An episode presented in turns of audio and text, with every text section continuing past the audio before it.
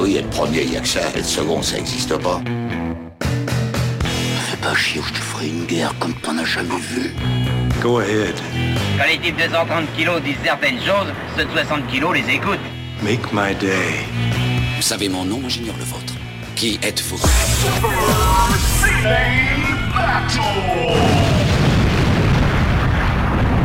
Le second, c'est un con. Super CD Battle, c'est le podcast où nous établissons le classement ultime du cinéma. Nous prenons vos listes de films que vous nous adressez pour les classer du meilleur au pire afin d'obtenir la liste ultime. Ceci est notre épisode 136 et de l'autre côté du poste, j'ai le chasseur savoyard, Stéphane Boulet, alias Plugin Baby. Hello papa, comment ça va? Bah ça va très bien et ça fait toujours bizarre en fait quand tu dis de l'autre côté du poste parce que j'ai l'impression qu'on a 75 ans en fait quand tu dis ça. Mais Est-ce que, les que les jeunes se posent pas la question à chaque fois que tu dis ça? Et tu sais quoi? Je, je vais t'expliquer un, un truc que je viens de faire. On vient de déjeuner, euh, puisque c'est la pause de déjeuner de madame. Euh, j'ai préparé... euh, bon, peu importe ce que j'ai préparé, ça n'a pas d'importance. Mais par contre, on s'est mis devant la télé. C'est la première fois qu'on regarde la télé. Euh, on regarde pas une série parce que je savais que j'enregistrais avec toi. Donc du coup, on a écourté le, le- le temps. Et on a, on a zappé sur la télé. On est tombé sur TF1. Et même s'il n'est pas là, Jean-Pierre Pernaut, t'as l'impression que c'est les mêmes reportages. C'est... Ah bah oui, et là, et là, il faisait une spécialité qui ressemble à des, à des trucs bizarres euh, alsaciens, tu sais, c'est des tru- trucs en forme de ligne, super sucrés euh, que tu trempes dans le sucre.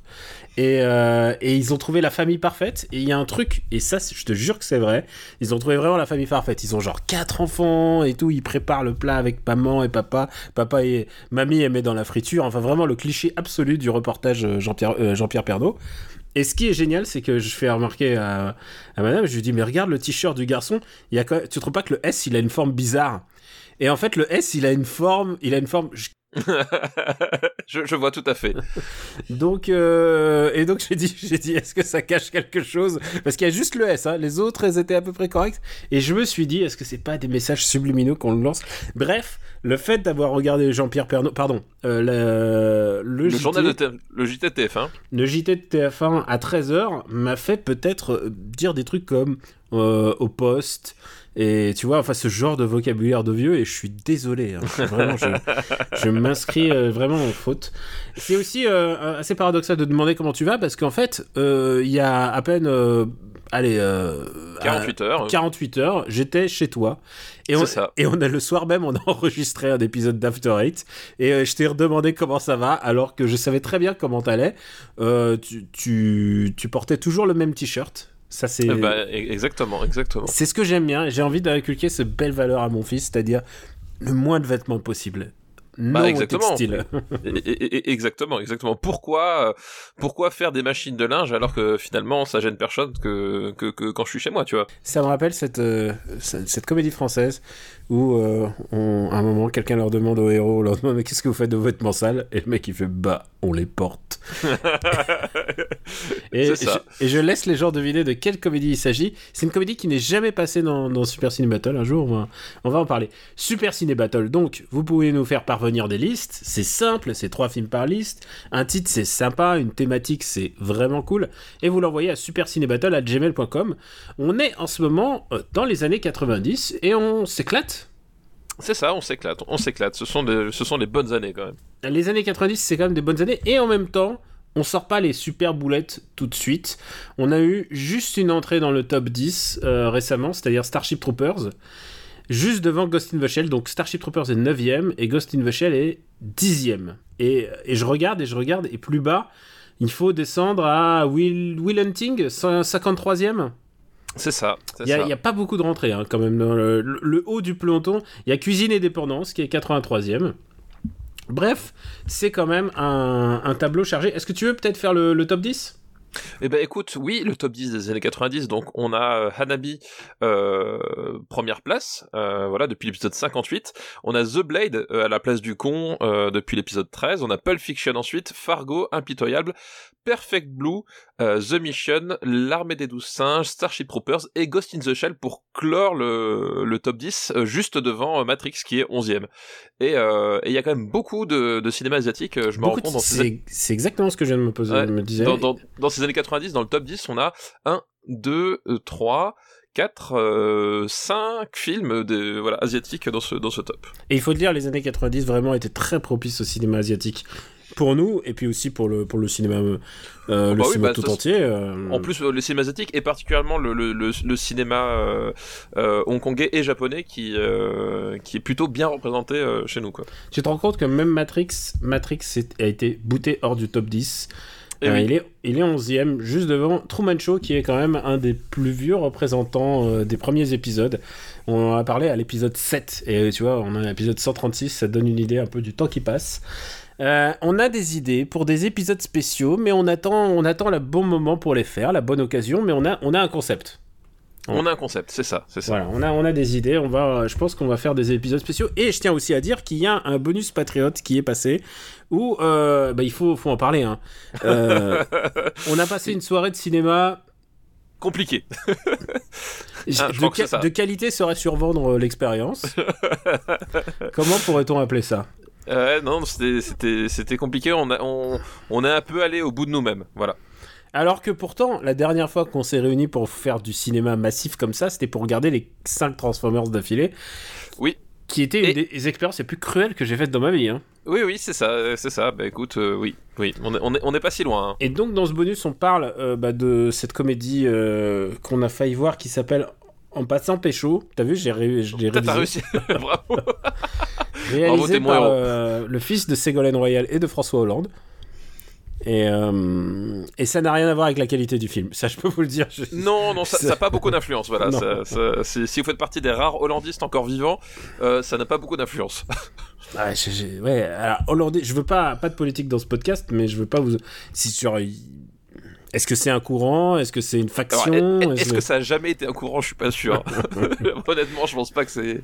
Voilà. je sais pas, je sais pas. Peut-être que c'est un mot de passe pour les soirées privées, tu vois. Genre, je suis, je hollandiste et tu sais, personne ne Au- dirait au- ça. Au contraire, c'est pas un mot de passe, c'est un, un, un, un mot de sécurité. Ah oui, pour pouvoir arrêter tout. pour pouvoir arrêter. Je suis hollandiste Là, tu sais que t'es allé trop loin. Détachez de moi ces croix. Et, euh, et donc il y avait ça, et ça a suivi par un autre film qu'on va pouvoir classer un jour dans les années euh, 2010, puisque c'est un film de Michael Bay qui est sorti en décembre, et Oui. qui s'appelle Six Underground, et un film qu'on a pas beaucoup apprécié. Je veux pas vous spoiler le, le bonus, Ouais, mais c'était... écoutez le bonus, ouais. Écoutez le bonus, ça vaudra mieux. c'était c'était c'était difficile c'était difficile mais et tu as surtout aimé et j'ai du mal à le croire que tu aies dit ça Qu'est-ce qu'il va encore dire non mais tu as dit euh, tu as dit je préfère regarder Transformers 5 une nouvelle fois Ouais, ouais, ouais, ouais, je- je- j'en étais réduit à ça. Voilà, imaginez. putain tu te souviens avec euh, Anthony Hopkins qui fait du trampoline là? Bah oui, au moins il y a Anthony Hopkins qui fait du trampoline. c'est la meilleure scène ouais c'est Je- en fait c'est peut-être un hommage au Monty Python on ne sait pas Euh, peut-être, peut-être. Et euh, je tiens juste à dire qu'en bas de classement, on a quand même une entrée, celle de Beowulf. Un, un chef-d'œuvre du cinéma. euh, Beowulf euh, qui est sous Barboyer, mais au-dessus des Soifs de l'Or. Et euh, au-dessous, il y a Foldel, Les couloirs du temps, La course aux jouets, 133, euh, épisode 133. Il est 240e. Un amour de sorcière, épisode 132. Et puis après, c'est des classiques. Homme-femme mode d'emploi, Flubber, Le Cobaye 2, La ligne verte et Quasimodo del Paris. Eh oui, eh oui. Tout ça, tout ça. C'est c'est quand même du gros, du gros cinéma quand même. hein. C'est du gros, gros Et cinéma. tu sais ça. quoi? Là, je vais faire mon, mon- mon truc bonus. Hop, je prends 10 films au hasard, juste pour situer un peu. Alors, 130e, Le Dernier des Mohicans. 131e, Backdraft. 132e, euh, Retour à- sur Pleasantville. 133e, King of New York. En dessous, c'est Small Soldiers, qui a été, on en a parlé dans l'épisode 133. C'est Ensuite, on a Hamlet, donc la version euh, Kenneth Branagh. Je suis, Oui. je suppute. Euh, en dessous, juste au-dessous, Donnie Brasco. Ensuite, Existence. 138e, Le voleur et le cordonnier. 139e, un autre classique euh, de Christophe Lambert, à savoir Fortress. Je me demande si c'est pas le Christophe Lambert le mieux classé des années 90. Et euh, 140e, Piège à grande vitesse. Eh oui, piège à grande vitesse. Écoute, euh, on fera, les, on fera la pro- au prochain épisode, on en fera, on en fera d'autres. Est-ce qu'on commencerait pas, est-ce qu'on prendrait pas une liste? Eh ben écoute, euh, prenons, euh, prenons une liste. Effectivement, on est quand même là pour ça. J'ai envie de dire, c'est un peu le, un peu le but. Voilà. On va prendre une liste qui nous est envoyée par Julien Chevalier, c'est une liste qui date de 2016. J'espère que Julien nous écoute. Eh ben, J'espère aussi. Julien Chevalier, bah merci Julien Chevalier pour ta liste. Et euh, c'est une liste qui s'appelle Des larmes pour les créatures de la nuit. Ah, donc euh, va-t-on parler de, de, de, de vampires euh, Peut-être? Alors, il y a un film qu'on a vu déjà dans la liste, et c'est un film que t'aimes beaucoup. C'est Une nuit en enfer. Ah bah oui, oui. On, Ah, l'aime tellement. Une nuit en enfer, euh, attends, il est, il est dans les années 90, non? Oui, lui en fait, les années 90, on l'aime tellement qu'on l'a classé deux fois, hein, sans C'est vouloir. vrai. C'est vrai. Attends, attends, je suis en train de le chercher. Il est où dans la liste? Enfer. Il y a Journée en enfer, Les ailes de l'enfer. Mais non, je le vois pas dans la liste. Alors c'est sans doute que tu l'as mis sous son titre américain. Euh, Ah, From Dusk. From Dusk Till Dawn, qui est 70ème donc. Euh, From Dusk, il est 70e, ouais, c'est vrai. Ah, bah écoute, bah voilà, il est 70e sous raison et sentiment. Euh, mais donc celui-là, on l'a classé. Il nous reste deux films de sa liste. Et le deuxième est The Crow. Ah, The Crow. Euh, donc le, le film avec euh, Brandon. Brandon. Lee. Brandon Lee, le dernier film de Brandon Lee, hein, on, va, on va en parler. Euh, et euh, le premier film d'Alex Proyas, si je ne m'abuse, euh, premier long métrage. Ah non, peut-être pas, il en avait, il avait fait un autre. Euh, non, non, Dark, il avait fait un City, autre. Dark City, c'est fin, c'est fin 90, ouais. Dark City, c'est après, mais il, en avait fait un, il en a fait un autre, je crois, qui, qui, qui, est, qui, qui est quasiment inconnu, euh, je crois, juste avant. Euh, Alors je est- vérifie. Il y a un, effectivement, il y a un film qui s'appelle Spirits of the Air, Gremlins of the Cloud, qui est un film post-apocalyptique indé. Euh, En, en- australien, parce qu'il ouais. parce qu'il vient d'Australie. Effectivement, euh, bah, il, il a fait sa, euh, sa George Miller. En fait, il a fait Mhm. son, son film post-apocalyptique euh, australien fauché. C'est dingue parce que l'Australie inspire, inspire le, le post-apocalypse. bah, en même temps, t'as envie de filmer dans la jungle, c'est plus compliqué en Australie déjà. C'est vrai. J'ai envie de te dire, j'ai envie de te dire, tu fais avec les décors que t'as. Hein. Alex Proyas quand même qui est un qui est quand même un sacré réalisateur. Moi je c'est pas je veux dire il, il aura eu son pour moi Bah, son, en fait, son chef-d'œuvre mais mais euh, et puis euh, il y a eu évidemment il y a eu Gods of Egypt ça c'est un autre débat mais mais c'est quand même un réalisateur très intéressant quoi. En fait, c'est effectivement Alex Proyas, donc euh, tu l'as dit, c'est Gods of Egypt, c'est aussi iRobot et, et Prediction, donc euh, avec Nicolas Cage. Et en fait, c'est un mec qui sait quand même vraiment tenir sa caméra, c'est-à-dire que iRobot a une très mauvaise réputation, mais moi honnêtement, je, je le sauve parce qu'il y a des vrais trucs en termes de mise en scène. Et pareil, Prediction, c'est un film, bah, c'est un Nicolas Cage avec des, des prémonitions, donc bon, euh, forcément, ça vole pas très haut, mais il y a des purs moments de, de, de mise en scène assez euh, assez dingues. Euh, D'ailleurs, je crois qu'on en avait parlé, on l'a classé, Premonition- euh, Prediction, il me semble, hein, dans, dans, mon, dans mon souvenir. Je crois ouais. C'est quand même un mec qui sait tenir la caméra. Et euh, donc là, The Crow, c'est son, euh, c'est son premier film. Donc c'est une, c'est une histoire de, euh, de réincarnation. Je crois que c'est un comic book à la base en plus, hein, euh, aussi euh, The Crow. Euh, et donc c'est l'histoire d'un, d'un type qui est, qui est assassiné par un parrain de la mafia. Euh, je crois tu- qu'il est, pas, n'importe qui. C'est un il est un- musicien, non? C'est une star du rock je crois. Voilà, c'est ça, voilà. Il est musicien, il, est, il est assassiné, et en fait, il va revenir euh, par l'intermédiaire d'un, d'un, d'un corbeau, d'où le titre The Crow, pour, euh, bah, pour se venger. Alors euh, juste euh, il faut annoncer c'est un film gothique.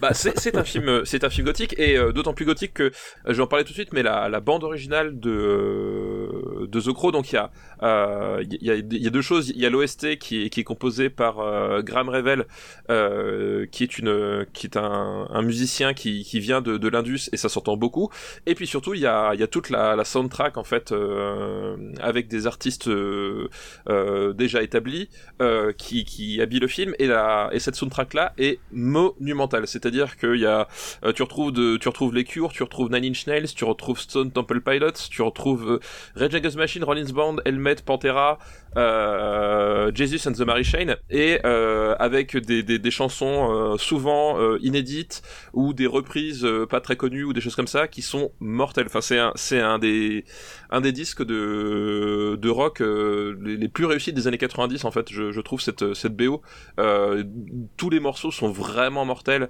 et t'as des voilà t'as des t'as des perles rares genre le Darkness de Rage Against the Machine qui à l'époque n'était présent que sur les, versions live d'un disque japonais. Enfin voilà c'était tu trouvais des trucs euh, Dead Soul une reprise par Nine Inch Nails. Enfin c'est euh, la bande son est euh, monumentale si t'aimes le rock. Je crois qu'on en avait pas je crois. C'est sûr on en a parlé avec Benjamin et Anthony dans un épisode du Growlcast qu'on avait consacré à, une comment s'appelle une bande originale qu'avait composé Dave Grohl en fait. Dave Grohl, faut le savoir, il avait il a composé une bande originale donc c'est Touch un film de euh, comment il s'appelle de, Paul Schrader. Euh, et à un moment donné on, dévie sur cette bande originale et on en parle un petit peu. Donc si vous voulez écouter l'épisode du Growlcast consacré c'est l'épisode 15 voilà voilà. Et euh, bah du coup oui. Alors tu parles d'une bande son mémorable. On va dire que et je pense que c'est à la fois un compliment et, un, et presque une critique de, de The Crow, c'est que c'est un film de son époque. C'est vraiment, il est inscrit dans ce moment-là des années 90, euh, aussi bien dans la musique que dans le visuel. Euh, tu parles du, du comics, alors c'est pas un comics euh, image, mais il faut le dire, c'est quand même une de ses inspirations post-gothique, post-spawn. oui, en termes ouais. En termes de visuel, hein, j'entends. En termes de visuel, en termes de euh, aussi de contenu. Hein. C'est genre, c'est. Alors aujourd'hui, c'est cliché, hein, le coup de est-ce que je suis mort, est-ce que je suis vivant? Ah non, en fait, je suis mort, il faut que je me venge. Et tout ça, c'est très, très, très 90s. Pour moi, hein, c'est un truc qui, au-delà de. Ensuite, on va rentrer dans le, dans le détail du film, mais c'est quand même quelque chose qui, qui est de l'ordre du cliché post-Frank Miller, le, le héros qui narre lui-même, post-Batman. Il y a vraiment énormément de ça. Et le fait est que bah, ils assemblent à la fois ce, cliché un peu euh, gothique, en même temps la musique, en même temps le bon acteur. Et en même temps, euh, bah, aussi un petit peu le souffre, puisque, comme tu l'as dit, Brandon Lee va mourir euh, en tournant ce film. Du coup, c'est devenu une espèce de, c'est devenu une espèce de capsule temporelle en fait pour moi ce film. Bah, effectivement, il y, a de ça, c'est-à-dire que l'esthétique, euh, euh, l'esthétique du film gothique, euh, là, voilà, on, le film est en 94, on est en plein, pleine explosion de, de Nine Inch Nails et de et de toute cette esthétique-là qu'on retrouve vraiment dans le film, c'est-à-dire avec des éclairages expressionnistes, des presque une un, un, comment s'appelle une atmosphère monochrome à base de à base de de, de noir et, et, de blanc. Et oui, et aussi le bon réalisateur au bon moment. Et aussi la bonne photo puisque c'est euh, Darius Volsky qui ensuite va c'est celui qui fait les... tous les derniers Ridley Scott. Alors Ridley Scott on peut critiquer euh, oui mais la photo par contre son œuvre tardive mais par contre Ridley Scott il y a une espèce de maîtrise plastique une maîtrise du, du cadre et de la photo euh, assez incroyable. Et c'est grâce à Darius Volsky par rapport à, à des films adaptés de bande dessinée des années 90 on est quand même dans la assez grosse qualité visuelle en fait oui, on est vraiment vraiment euh, dans le dans le haut du panier en fait, et c'est ça qui, qui, qui fait que The Crow se démarque des autres parce que tu l'as dit, euh, les années 90 c'est le début euh, de c'est le grand début en fait des, des, des, des adaptations de comics au, en, en, on va dire en masse hein, c'était c'était quand même propulsé par le par le succès de, du Batman de, Tim Burton. Ils, ils se sont dit qu'il y avait quand même une carte à jouer.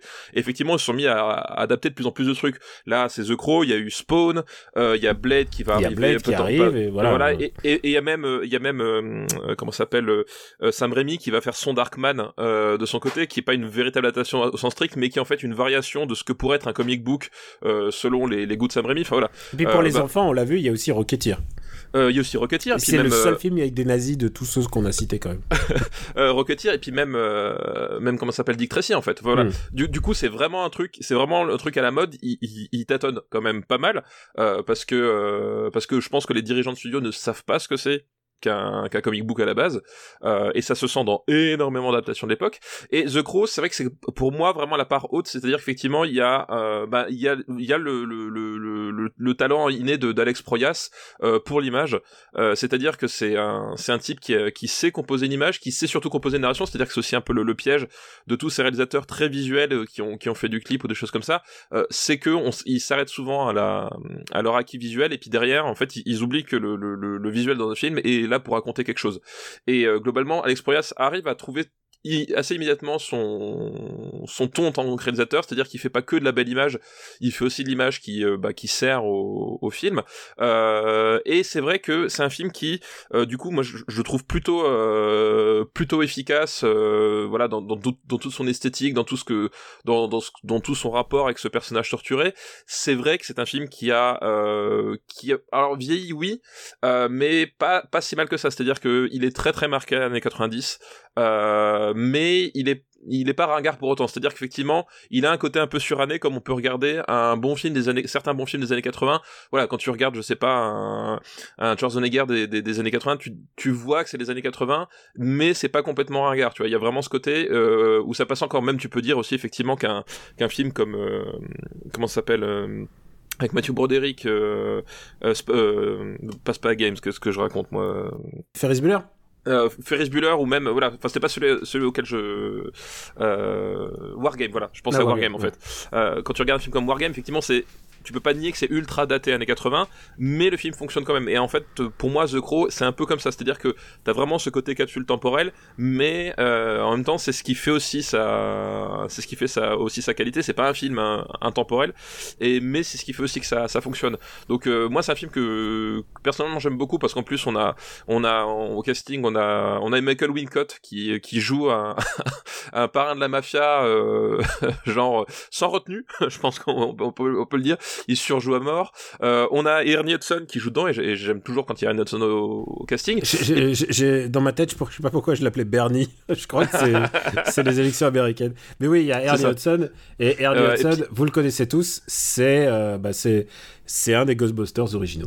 et, et c'est le proviseur dans euh, The Substitute voilà. Substitute, ouais. voilà qui est quand même son, son plus grand rôle aujourd'hui et c'est aussi le directeur de Oz dans la série C'est Ernie Hudson. vrai, c'est vrai, c'est oui. vrai.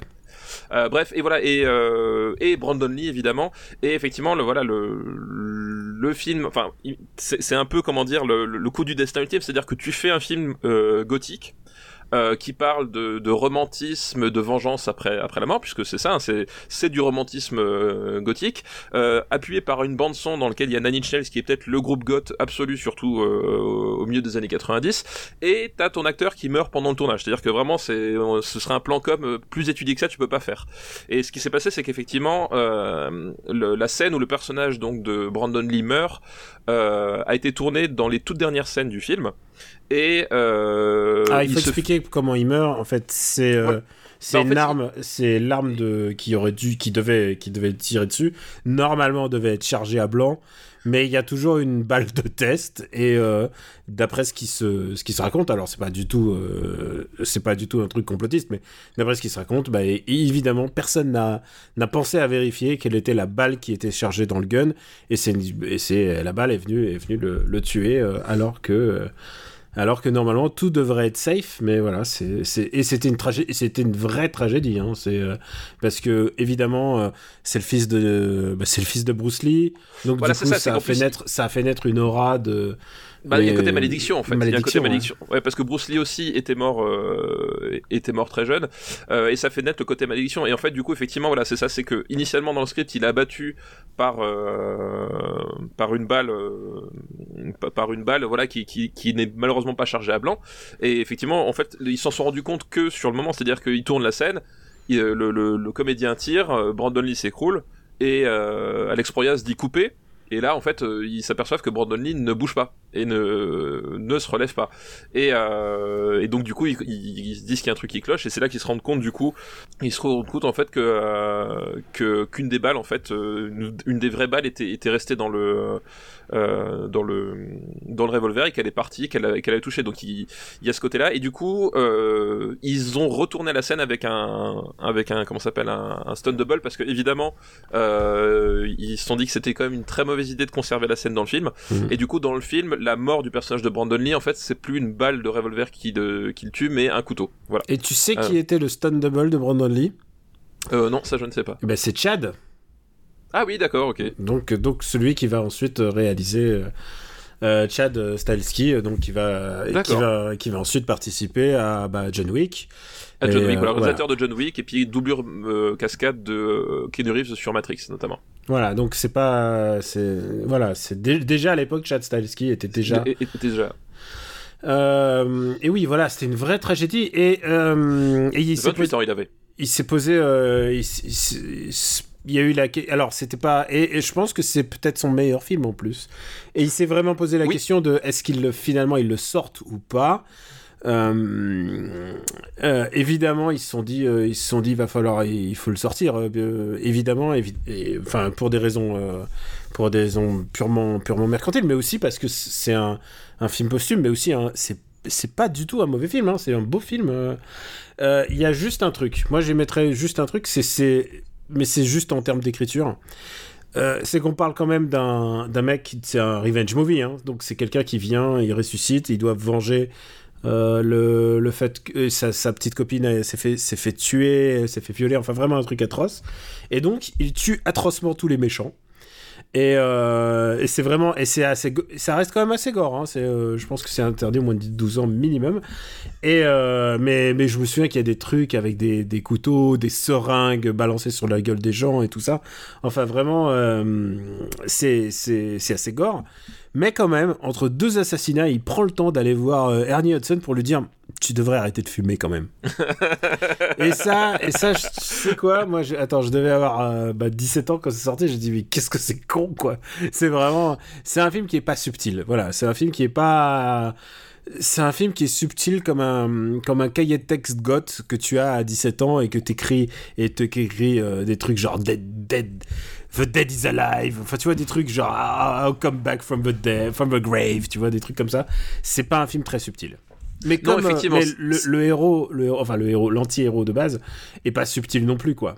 Non, non, c'est effectivement, c'est pas très subtil, euh, mais au moins, il, il assume vraiment son parti pris jusqu'au bout, en fait, et effectivement, même, même jusque dans la violence, c'est-à-dire que, euh, voilà, il, il, prend le concept à bras le corps et, il va jusqu'au bout avec, et euh, voilà, et ça, ça en fait, je, je, trouve justement un, film de, un revenge movie, euh, vraiment, euh, vraiment sincère et, euh, et honnête, et qui continue de fonctionner plutôt bien. Donc effectivement, voilà, comme dit, il a, il a, il a vieilli sur certains aspects, mais notamment, même on parlait de la photo, le, le voilà, le- quand c'est pas noir et blanc, il y a, il y a toujours cette teinte un peu, un peu acier, tu sais, un peu froide, euh, vraiment très caractéristique des, euh, des années 90, euh, qui se fait, euh, qui se fait plus forcément aujourd'hui. Voilà, mais euh, le, but, le but quand même du film, c'est d'être un peu un vrai revenge movie, c'est-à-dire d'être cathartique. C'est-à-dire Ah que oui. les méchants meurent à la fin, mais en plus ils meurent dans d'atroces souffrances. oui, oui, c'est voilà, c'est Euh, il faut voir un truc, c'est que l'auteur de The Crow, euh, James O'Barr, alors euh, bah, oh, on a parlé aussi des, des, des auteurs un peu, on a parlé de Dave Stevens la dernière fois.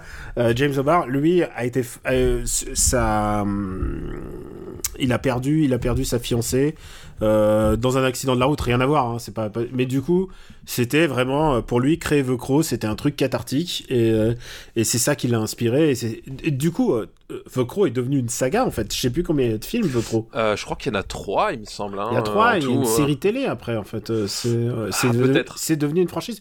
Et un culte aussi, il faut pas oublier, c'est que, évidemment, avec l'aura euh, l'aura de le- bah, du décès de, de Brandon Lee, euh, t- y- enfin, les fans, les. les voilà, y la popularité de The Crow est devenue extraordinaire. Ah bah oui, bah là, là, effectivement, il se, enfin, c'est, c'est, euh, enfin comme dit, c'est- c'est- ça aurait été un plan marketing euh, que ce serait été étonnant parce qu'il y a voilà, il y a, il y a tout, il y a la malédiction, il y a la mort, euh, euh, voilà, et la- le la- The Crow là, est tellement maudit que pour le deuxième épisode, ils vont prendre euh, Vincent Perez pour faire le, le personnage principal. Donc Non, attends, non, non, dans le deuxième, si. c'est pas Marc Dacascos? Ah non, c'est Vincent Perez. Darkasco, c'est dans le 3. Ah, c'est vrai, t'as Tu ne, raison. me piégeras, tu, ne me, tu ne me piégeras pas sur, euh, C'est vrai sur le- c'est Vincent Perez. sur le, sur le Crowverse. Et ce qui est génial, je me souviens des interviews euh, que que maintenant que tu le dis, je me souviens, mais Vincent Perez qui donnait ses interviews en fumant des clopes et genre ouais, je suis dark et tout, et genre j'y croyais zéro quoi. Parce Et en que fait, je, je suis même pas, su- je suis même pas sûr que Dacasco s'est participé à un en fait. Mais, mais si euh, Marc le- Dacascos il en a fait un, je suis sûr. mais c'est sûr Ah dans le non, 2. est-ce qu'il a pas fait la série? Ah, c'est ça, si, il a dû faire la série, effectivement. Il a fait la ça. série, ouais, c'est voilà. la- c'est ça, c'est la série avec Ma- Ma- Dacascos et le 2 c'est avec Vincent Perez. Voilà, euh, c'est vrai que la... ah oui, la série j'ai pas vu. Je peux pas, je peux pas. Enfin, j'ai vu que juste quelques épisodes, mais mais bon, il y a Marc Dacascos. Au moins, Marc Dacascos, il s'est soulevé la jambe. Vincent Perez, moi.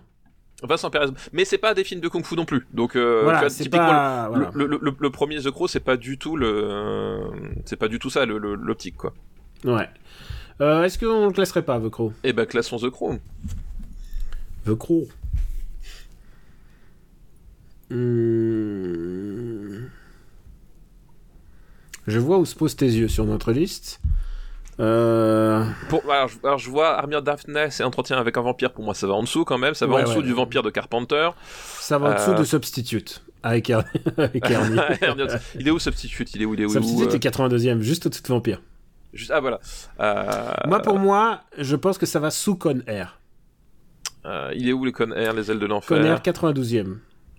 92e. Mais après, et et et il y a 99e Doberman. Je pense que je préfère encore Doberman. Mais mais par contre, euh, après, je, je peux. Eh ben écoute, entre Doberman et Robin des Bois, Prince des voleurs, ça me paraît très bien. Robin des Bois, Prince des voleurs, était centième. Maintenant, il est 101e. Et maintenant, c'est Vokro qui est centième. Cent- Voilà, qui arrive à la centième place. Bon, attention, hein, sais, nous, on- au début, tu dis, ah, quel va être le 69e film? Et en fait, euh, oh, tout, tout ça, tout ça fait bouge tout le temps, en fait. C'est ça, le, Exactement. le marbre. Le marbre est en mouvement.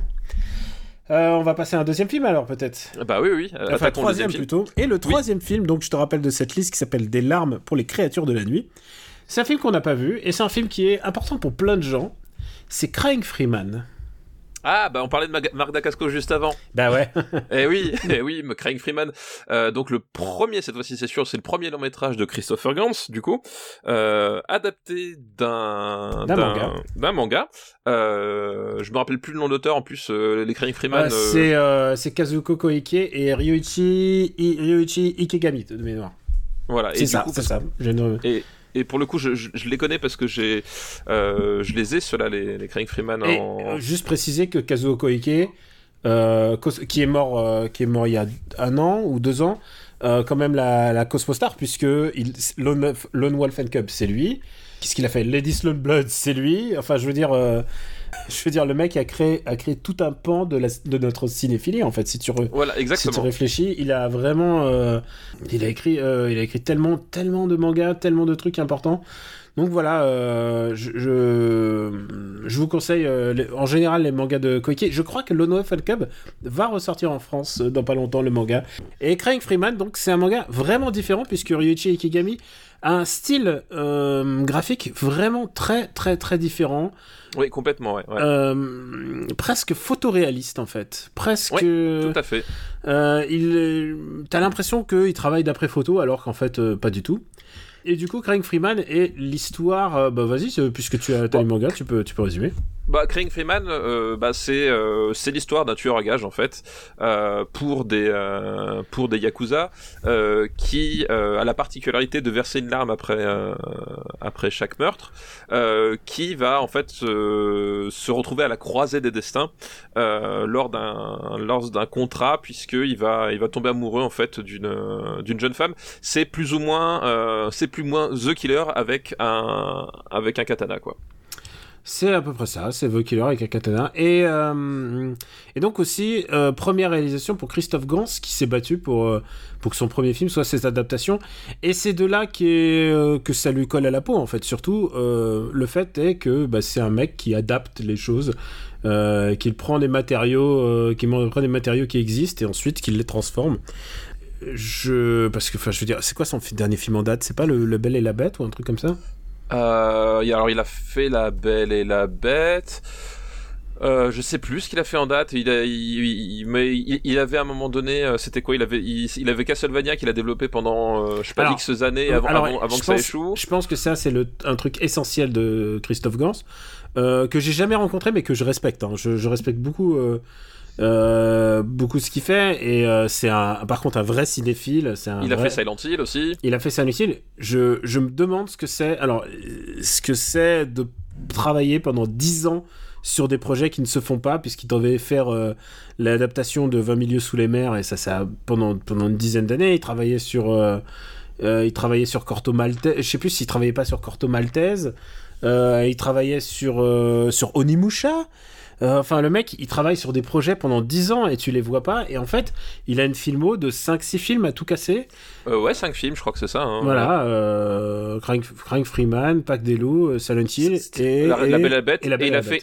Il a fait un segment aussi de, euh, de Necronomicon avec euh, Brian Yuzna et euh, Shusuke euh, Kaneko, du coup. Ah d'accord, donc voilà, et voilà quand tu fais un segment, bon.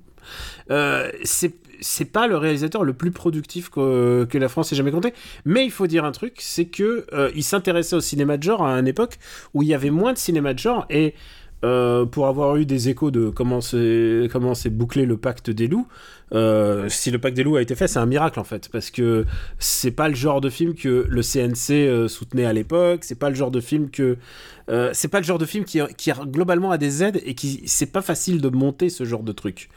Bah en fait c'est ça, c'est-à-dire que Christopher Gans en fait il, il voulait absolument faire du film de, de genre français, mais euh, en se donnant les moyens de faire, bah là pour le coup son, son sa matrice c'est pas le cinéma américain, c'est clairement le cinéma hongkongais, euh, plus que plus que japonais. Hein. On est vraiment dans le dans, le cinéma hongkongais en termes de en termes de matrice. Voilà, et, et, il, voulait sortir finalement de de de de, de, l'image qu'on se faisait du, du cinéma euh, de, de genre français où c'était un, un Delon qui euh, qui mettait un pistolet dans son dans son pantalon quoi. Euh, et il voulait faire ça euh, façon plus internationale entre guillemets et c'est pas pour rien du coup euh, aussi qu'il y a, il y a eu l'association avec Samuel Adida euh, puisque c'est voilà c'est, l'autre personne clé dans dans Crying Freeman et euh, et dans le parcours de Christophe Gans en tant que en tant que pardon de metteur en scène c'est Samuel Adida donc producteur à qui on doit notamment les films Resident Evil et qui est décédé qui est décédé alors on lui doit plein de choses hein. on lui doit mais oui, mais... on lui doit Roger Avary les lois de l'attraction on lui doit bah, True Romance, True Romance je veux dire c'est pas il est décédé il y a un, deux ans. Mais, mais oui, euh, j'avais revu, euh, j'avais revu une Killing Zoe, c'était aussi lui, c'était aussi voilà, une partie de sa filmo. C'est quand même quelqu'un qui a, qui a produit euh, Tony Scott, voilà, tu l'avais dit. c'est, il, était partisan d'un certain cinéma genre. Il a aussi produit Cronenberg. Hein, oui, il a produit Cronenberg, effectivement. Ouais, tout à fait. Donc voilà, c'est Adidas. Adidas, c'est pas n'importe qui et euh, et, leur association est presque naturelle en fait. C'est vraiment euh, ces deux passionnés de cinéma de genre. Et, c'était la seule manière de faire de, donner naissance à un film quand même qui parle de yakuza. Précisons, c'est des yakuza. Euh, c'est un manga japonais qui parle de yakuza chinois quand même, enfin de, mafia chinoise. Voilà, voilà. Effectivement. Et puis, euh, bah, en plus, là pour le coup, on prend Marc Dacascos qui, euh, voilà, qui n'est pas, euh, qui n'est pas vraiment japonais non plus. Hein. voilà. mais il y a cette idée justement de faire, de faire quelque chose qui est un même pont, un peu entre tout ça, quoi. Voilà, effectivement, un peu hors, hors des frontières finalement. voilà, c'est ça, c'est l'hommage global de Christopher Gans au cinéma de genre asiatique, quoi. Parce que la matrice est essentiellement hongkongaise, mais évidemment, il y a des traces de cinéma japonais dedans. Euh, de cinéma bah, chinois traditionnel. Voilà, il y a, un peu tout. La vraie influence de tout ça, faut, c'est quand même de loin, c'est, euh, c'est quand même John Woo, quoi. Bah oui, bien sûr, évidemment. Enfin, je veux dire, pour moi, c'est The Killer. Enfin, c'est. Bah, c'est The Killer avec un, mm. katana. Enfin, tu peux pas le résumer autrement. Il euh, y, a, y a cette même, il y a ce même romantisme euh, un peu, un peu, euh, un peu premier degré. Il y a, il y a ce lyrisme dans le, dans, dans les batailles. Il y a cette, il y a ce, bah, à tel point même que, non, je crois que c'est à partir du second parce que c'est, je crois que, je crois pas que c'est Crane Freeman, mais sur le Pacte des loups, c'est David Wu qui monte le, le film. C'est le monteur de, de John Woo en fait. Euh, donc c'est voilà pour dire à tel point euh, à tel à tel point comment dire euh, l'influence c'est le, de, voilà John Woo a influencé euh, a influencé notre ami Christopher Gans ça, se ça se joue là. Et c'est complètement euh, enfin c'est c'est c'est plus qu'assumé quoi c'est même revendiqué. Et c'est et c'est d'ailleurs salutaire de sa part parce que 95 voilà c'est le moment où effectivement le cinéma de Hong Kong commence à devenir quelque chose. C'est encore le moment où il y a il y a toujours une publication régulière de HK Magazine HK Magazine, donc création de Christophe, co-création de, co-création de, de Christopher, Gans. et on en a déjà parlé dans certains épisodes, mais ça vaut le coup parce que ça fait longtemps. Euh, HK Magazine qui a, euh, qui a, qui, a été un jalon important de notre cinéphilie à toi et à moi. Ah bah, C'était la seule manière dont on pouvait avoir légalement euh, des films euh, Hong Kong de qualité euh, dans les marchands de journaux. Hein. C'est ça qui est le plus fou. C'est ça, exact, exactement, On avait les cassettes HK vidéo et c'était euh, et, et, pour nous chaque sortie, enfin c'était, imagine-toi chaque chaque mois t'avais avais une perle, t'avais vraiment des des, des, des trucs incroyables. et, en tout cas et des vraies curiosités parce qu'effectivement ils, avaient, ils, avaient ils, avaient voilà ils, avaient le ils avaient le, le, magazine avec la cassette euh, offerte et puis après ils avaient toute une gamme de cassettes que tu pouvais acheter en fait. Et euh, donc c'était vraiment là enfin le, le, la, fenêtre idéale de euh, sur sur ce cinéma là euh, voilà. Et euh, euh, si et si c'est ça je crois que quand David Wu a, a quand même travaillé sur euh, sur Craig Freeman. Donc l'influence de John Woo est super importante. Donc il y a une vraie cohérence dans la démarche de, de Christopher Gans à faire ce film là parce que c'est au moment où c'est encore c'est plus c'est plus aussi confidentiel qu'à qu'à l'époque mais c'est c'est pas encore grand public hein, l'explosion grand public ça arrivera avec Matrix où les gens vont se vont se dire mais attends d'où ça vient cette nouvelle forme de cinéma qu'on n'a jamais vu jusqu'auparavant? Les va Wachowski on dirait ah c'est pas exactement inédit en fait on a bref voilà quoi.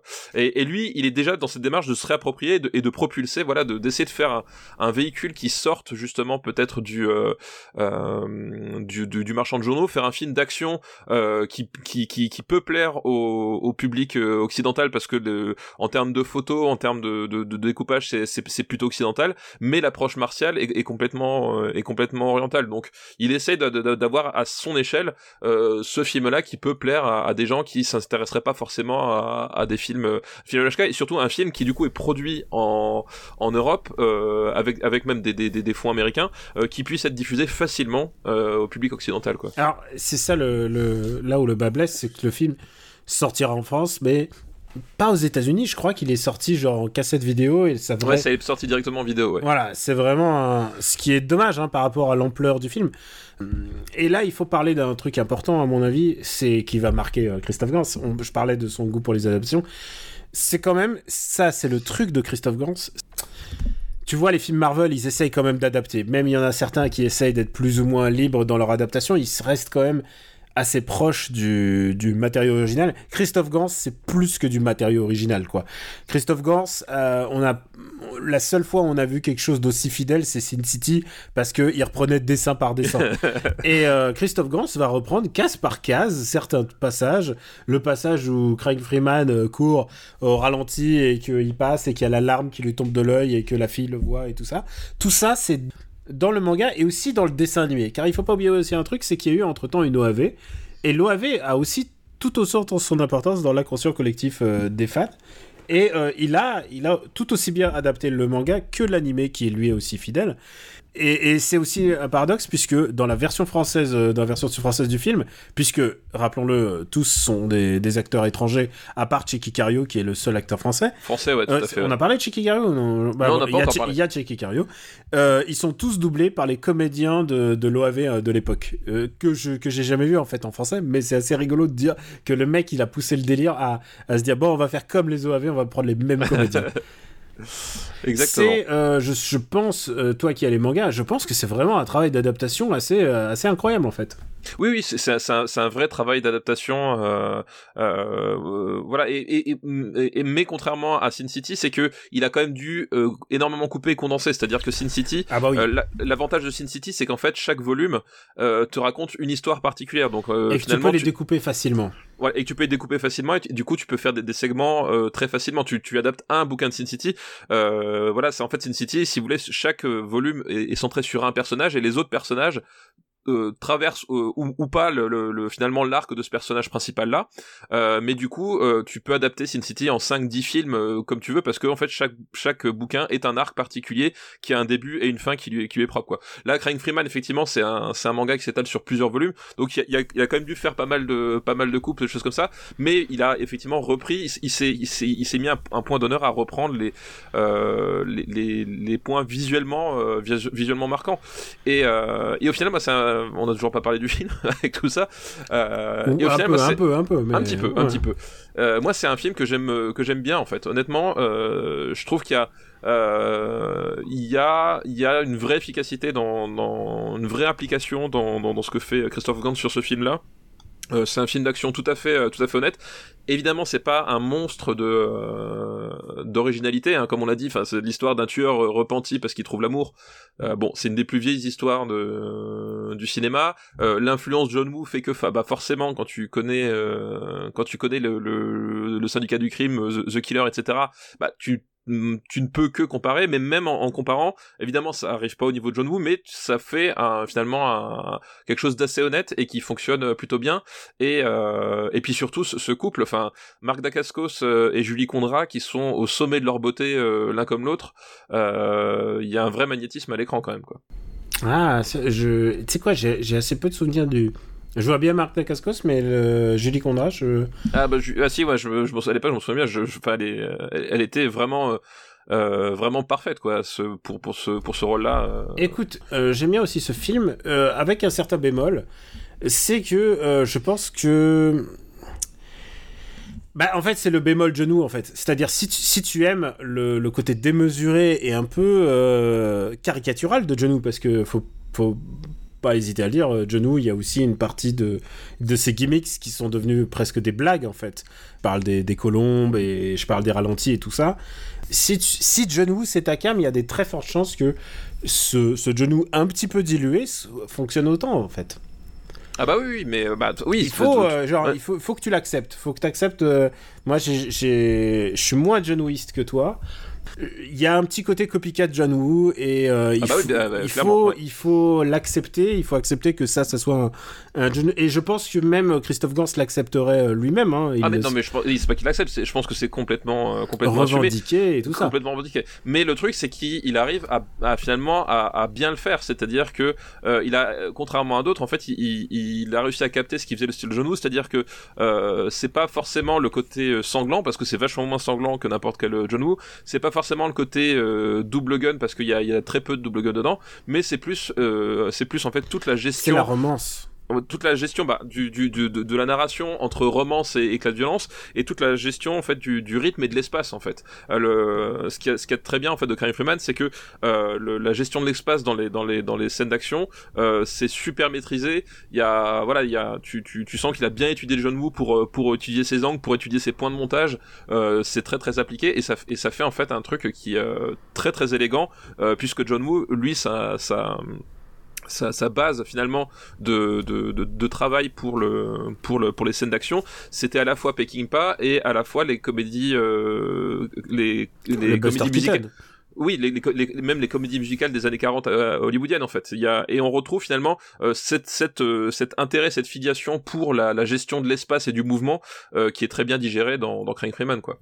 Et c'est surprenant en fait quand tu vois ce film et que tu te dis que ce film a été fait avec même pas, mec pas 5 millions de dollars en fait. Bah ouais, ouais, ouais. Du coup, euh, ouais, parce que en fait, c'est ça aussi le truc, c'est qu'il, euh, contrairement à pas mal de, de, de, de productions d'action, euh, il fait pas de cheap. La photo est super soignée. Il y a des décors qui sont top. Moi, je me rappelle la scène finale, le, le dans l'espèce de, de c'est quoi, c'est un temple, c'est ça, qui, qui en fait rend super bien. Il y a, y a, pas le côté cheap en fait des productions, des productions un peu, un peu de seconde zone en termes de budget en tout cas. bah on va le classer alors. Et ben on va le classer effectivement. Est-ce que tu préfères à The Crow déjà? Je préfère à The Crow. Bon, euh, tu vois, bah, par exemple, là, je, je vois euh, Face Off, donc. Euh, comment ça s'appelle? Un John Woo. Un John Woo. je préfère Face Off, ne serait-ce parce qu'il y a Nicolas Cage. mais on n'est pas si loin, tu vois. Moi, je le mettrais, je mettrais au-dessus des ailes de l'enfer, mais en dessous de Escape from LA. Mmh. Moi, je mettrais. Moi, je préfère Babe quand même. Mais c'est moi.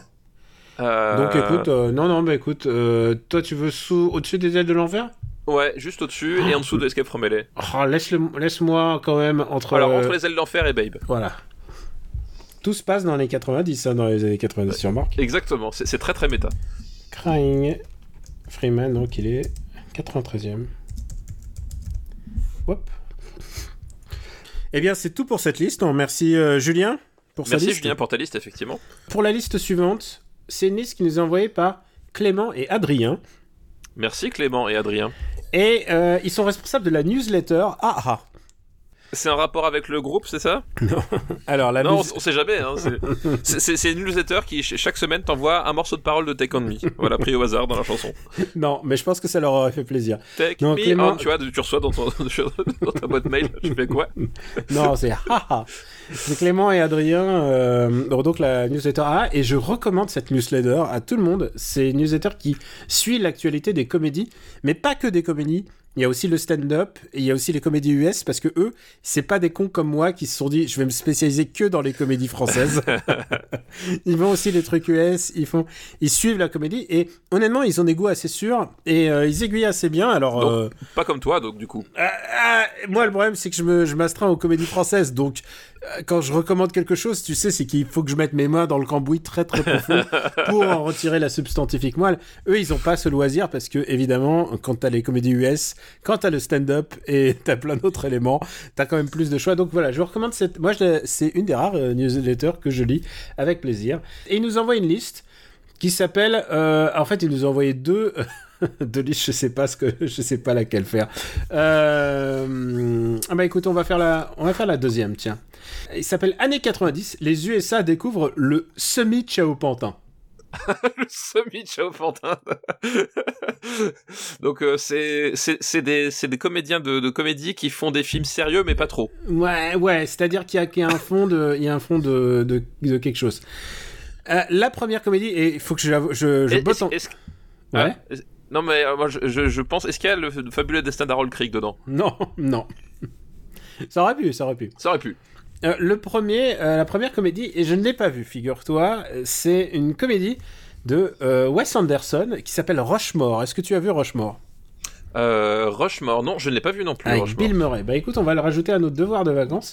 Et honnêtement, tu vois sur l'affiche, tu vois Jonas Schwarzman qui lève le petit poing un peu communiste et tout. Ça a l'air rigolo. Ça a l'air rigolo. J'ai envie de voir. J'ai envie de voir ça. J'ai envie de voir Wes Anderson avant que Wes Anderson devienne Wes Anderson, si tu vois ce que je veux dire. je vois ce que tu veux dire. Parce que Wes Anderson, tu sens que bah il est, il est ailleurs maintenant. Le deuxième film de cette liste, donc de cette liste des semi-Chao Pantin, c'est-à-dire on essaye de faire des films sérieux, mais en même temps en étant drôle, c'est Madame Dobfire de euh, avec Robin, euh, pardon, avec Robin Williams. Oui, avec Robin Williams, pas de Robin Williams. Ah, j'ai euh, failli, j'ai failli. Euh, Madame Doubtfire, donc c'est effectivement un film euh, où Robin Williams incarne un comédien euh, raté. Je, je crois que c'est même euh, c'est même pas c'est même pas euh, sous-entendu c'est un comédien raté puisque euh, en gros il est euh, il, il a du talent mais le problème c'est qu'il arrive jamais à, ga- à garder euh, à garder ses contrats parce que il, il, il- il est ingérable en gros hein, c'est ça euh, euh, il est divorcé d'avec sa femme Sa femme, qui est jouée par Sally Field, oui, par Sally Field, effectivement. que vous connaissez Euh, tous parce que Sally Field, maintenant, euh, elle a fait la deuxième May dans, dans Amazing Spider-Man. Ah oui, c'est vrai, c'est vrai, oui. tu sais quoi C'est terrifiant de se dire que euh, les actrices que t'as adorées, et ben maintenant elles sont, ça y est, c'est bon, c'est bon, elles peuvent être Aunt May, en sachant que Aunt May rajeunit au fur et à mesure des années. Hein. C'est ça. C'est- C'est-à-dire qu'elles peuvent devenir Aunt May, mais euh, finalement, la, la, la prochaine Aunt May, euh, euh, on sait pas, hein, ça, ça, ça peut être n'importe qui de 25 ans, en fait, qui fera Aunt May. euh, Ah, je pense que ça peut être Zenda- Zaldaya. ça, ça- ça peut, ça peut faire directement Zendaya, effectivement. Eh, Euh, Mais là, elle est donc euh, l'ex-femme de Robin Williams. Si je- Williams. Voilà. voilà, qui, qui est, elle est remariée à, à un Anglais joué par Pierce euh, Brosnan, c'est Pierce. Pierce Brosnan, évidemment, Pierce. Brosnan, évidemment c'est Pierce. Euh, alors je sais plus, il est, il est, je sais plus ce qu'il est lui, mais il a, je sais pas Ah, s'il il est aristocrate. ou- oui, alors non mais, non mais dans le film, je sais plus s'il est aristocrate ou avocat. Enfin, il, il a, euh, il a un certain statut social, évidemment. Euh, ah, en plus, je certaine dis mais- des conneries. Il est irlandais. Oui, oui, euh, oui, évidemment, euh, Brosnan, il est irlandais. Je, pense- que là, t'as, t'as, t'as, t'as le, t'as, t'as la moitié de la- l'armée républicaine irlandaise en bas de chez toi, prête à, à poser des bombes dans ta boîte aux lettres là. Mais à coup pas. Pourtant, euh, j'adore, euh, j'adore traçabilité, faire la traçabilité de tous les comédiens qui ont joué James Bond. C'est un truc qui me passionne, hein, qu'ils soient gallois, irlandais. Euh, c'est c'est une source de, de discorde, hein, je tiens à le dire, parce qu'on se bat souvent pour la traçabilité de Timothy Dalton. Bon, peu importe. Allez, on retourne à. Fire. Voilà, désolé. Et, euh, et du coup, euh, sa femme obtient la garde totale des, euh, enfants, et lui, pour euh, voir ses enfants, euh, il décide de se faire embaucher comme gouvernante auprès bah, du nouveau mari de sa femme. Euh, et évidemment, quand je dis gouvernante, c'est gouvernante euh, au sens propre. Il va endosser le rôle de Madame, euh, de Mrs. Dot- Doubtfire, en fait, Madame Doubtfire, euh, une gouvernante d'origine anglaise avec des références, et il va vivre auprès de ses enfants euh, dans la peau de cette euh, de cette femme en fait. C'est exactement ça. C'est qu'il va, il va jouer à la lady comme ça tout le temps, et le pauvre. voilà, exactement. Et euh, voilà, c'est à peu près tout. Jusqu'à ce que euh, je vous fais la fin du second acte. Euh, il découvre que c'est qui est vraiment lui et finalement, vous pouvez vous imaginer comment ça se termine. Ça Oui. reste quand même un film assez bon enfant. Ah, c'est c'est un pas film familial. c'est Voilà. pas un film Disney du tout, c'est un film Fox, mais par contre, on pourrait croire que c'est un film Disney tellement c'est plein de bons Oui, oui, voilà. C'est bah, c'est un, film familial euh, vraiment au sens euh, au sens euh, au sens strict. Hein. En fait, c'est euh, voilà, c'est ce, ce, ce destin de ce, de ce type qui ne peut pas s'empêcher de faire le, le, le, le guignolo, qui va du coup divertir ses enfants dans cette nouvelle maison peut-être un, un peu trop impersonnelle dans laquelle ils dans laquelle ils, ils ont emménagé et voilà chacun va apprendre à écouter ses sentiments et à et à être plus euh, euh, plus honnête et plus euh, et plus compréhensif vis-à-vis de l'autre. Voilà c'est c'est en gros le, le, le truc. Euh, et euh, et même si on le même si on le dit comme ça euh, film familial euh, très bon enfant euh, c'est un film familial que je trouve plutôt réussi euh, dans le sens où euh, euh, bah, Robin Williams il fait vraiment le show de de A jusqu'à Z en fait. Ah, Et, euh, On peut dire que c'est de un comédien total là, à ce niveau-là. Voilà, c'est un comédien total. Il y a ce moment où, à un moment donné, il, descend pour euh, pour chercher de la bouffe dans le frigo. euh, le- le- la nuit, pas maquillé. Puis en fait, il y a, je crois que c'est plus sa femme ou Pierre Bretagne qui débarque. Donc du coup, il se met la tête dans le dans le hum, dans la pâtisserie pour euh, pour faire croire qu'il s'est mis un masque. Voilà, il y a la fameuse scène avec le où il se, il brûle les nichons. Il y a la scène de l'aspirateur. Enfin voilà, il y a plein de moments de de, comédie de comédie sla- slapstick en fait presque pure et décalé qui euh, qui fonctionne bien en fait. C'est un film pour lequel j'ai beaucoup de tendresse en fait euh, Mrs Dobfire euh, c'est réalisé par Chris Columbus rappelons-le puisqu'on l'a pas encore on l'a pas encore dit. Et voilà moi ça fait partie des, des, films que qui je trouve sont sont bons à montrer aux enfants parce que la morale est, acceptable c'est drôle c'est rythmé tu, tu te fais pas chier et c'est à la limite tu vois c'est pas trogné en fait. C'est à dire que c'est suffisamment c'est suffisamment bon enfant sans être complètement non plus trop sirupeux quoi. Alors, tu n'es pas le seul à trouver ça euh, acceptable et regardable. C'est un des gros cartons de l'histoire du cinéma, puisque euh, par rapport au budget, l'investissement par rapport aux recettes est débile. Je crois qu'il a, rapp- le- c'est un film qui a pas loin d'avoir rapporté 500 millions euh, au box-office, alors qu'il en a coûté. Bah, j'espère. eh, Écoute, j'espère que euh, Robin Williams a eu des intéressements, quoi. Parce que j'espère pour lui aussi ouais J'espère qu'il a bien négocié parce que, bah, bah, en plus, en plus, comme tu dis, il fait le show. Euh, Robin Williams, à ce moment-là de sa vie, euh, bah, il sort de Good Morning Vietnam. Enfin, je veux dire, c'est un acteur acclamé, c'est un acteur, euh, c'est un acteur que tout le monde adore, en fait, Robin Williams.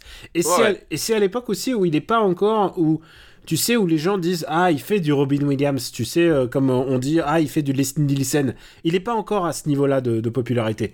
C'est peut-être euh, après Jumanji, je dirais que tout d'un coup, euh, euh, on lui demande un petit peu de refaire euh, tout le temps la même chose. Et c'est après que arrive Flubber, euh, arrive. euh, voilà. tous, Mais- ces, tous ces trucs là Mais en même temps, je dis ça, je suis méchant, mais l'année de Flubber, il fait euh, Good Will Hunting, tu vois, donc c'est quand oui même. ouais oui mais justement dans, dans Good Will Hunting euh, c'est un peu son Chao Pantin à lui aussi quelque part C'est vrai. C'est un- Là, c'est le définitif Chao No Pantin. ouais c'est le vrai de Chao Là, Pantin on est c'est dans le semi Voilà. Chao Pantin, c'est-à-dire, c'est-à-dire euh, mi-cuit. C'est le mi-cuit, quoi. c'est le mi-cuit mais mais il s'en sort bien et, je pense qu'aussi euh, après Good Morning Vietnam qui était qui était euh, un, un peu aussi un, un semi Chao Pantin mais inversé c'est-à-dire que là le le- l'angle est principalement comique avec des points de drame alors que euh, Good Morning Vietnam c'est l'inverse. Un film principalement dramatique avec des points de, de comédie en fait tu vois. Euh, euh, il, il, il, il montre quand même à travers ces, ces, ces deux films que euh, que ça peut être un, vrai comédien euh, au sens euh, académique on va dire que voilà parce que un acteur de comédie on a je pense qu'on a déjà dit mais on va redire un acteur de comédie a, toujours beaucoup moins de chances d'être euh, pris au sérieux par ses pairs qu'un acteur de, drame quoi Ce film est vraiment devenu un film culte hein, pour plein de gens. c'est un film, c'est une institution aux États-Unis en tout cas. Et, même, je sais pas si tu te souviens, mais ça a été tourné à San Francisco. C'est genre, euh, je suis passé à l'endroit où justement où le Madame Dubfire a été tourné. C'est une les maisons luxueuses qui valent sans doute des millions maintenant hein, à San Francisco et et c'est un un pèlerinage. Hein, c'est vraiment c'est comme la- l'appartement de Kerry Bradshaw dans dans Sex and the City. Tu vois, ça fait partie de ces maisons un peu un peu emblématiques euh, du du cinéma américain qu'on a eu pendant toutes ces années. Moi, il y a un tout petit bémol que j'ai envie de mettre. C'est encore une fois, mais ça, c'est le problème de tous ces films qui parlent euh, du, hum, du séparation, du divorce, de, qui parlent du divorce. C'est que euh, c'est encore une fois l'angle du mec qui est pris. Et c'est toujours le mec est exceptionnel. Et le mec, parce que Robin Williams est exceptionnel pour jouer les mecs exceptionnels. Il est gentil, il est sympa, il fait de son mieux. Là, littéralement, il arrête, déjà qu'il avait du mal à travailler, il arrête toute forme de travail pour s'occuper euh, de ses enfants à temps plein. Euh, et Sally passe un peu pour un peu un peu pour la dégueulasse en fait dans cette histoire. C'est encore une fois ça c'est euh, tout ce qu'on a de ce que, que j'appelle de l'ère Kramer contre Kramer, c'est-à-dire que c'est toujours le mec le gentil alors que en vrai dans la réalité l'équilibre entre entre euh, mec gentil femme femme femme plus méchante est globalement pas inversé mais tu vois ce que je veux dire quoi. C'est que c'est un film ultra idéaliste. Ah, ça film ultra idéaliste. Après, c'est sûr que euh, c'est, je pense que c'est plus le le le le le, fait que euh, Hollywood, euh, d'une manière générale, est, est, dirigé par des hommes. C'est-à-dire qu'effectivement, de la part de Chris Columbus, c'est évidemment plus simple de c'est un roman c'est un roman hein, je, je, crois euh, Mist Fire hein. c'est un ah, roman écrit par c'est un roman pas écrit par une dame hein. d'accord bah alors, alors, après du coup ouais mais mais mais c'est pas anodin que que Hollywood choisit d'adapter ça quoi oui, c'est sûr. Bah après, comme dit encore une fois, je pense que Chris Columbus, ça lui parle plus lui ça que euh, qu'effectivement une, histoire inverse d'une d'une femme qui veut reconquérir ses enfants. Enfin, je pense que c'est aussi ça le, truc. Surtout euh, dans le dans l'optique justement de faire un film euh, un peu détendu, un peu familial. Voilà, c'est pas. Je pense qu'il est plus à l'aise dans ce genre de basket là pour faire ça quoi. C'est un film charmant et voilà, je pense que j'ai utilisé le, le j'ai invoqué le loup Kramer contre Kramer. C'est quand même beaucoup plus agréable à regarder que Kramer contre Kramer. Bah, bah, Kramer contre Kramer, c'est euh, c'est un vrai drame, hein. c'est un vrai film. Euh, Kramer contre Kramer n'est pas fait pour être un, un film mm. sympa de toute façon. Donc oui, oui. j'ai envie de dire.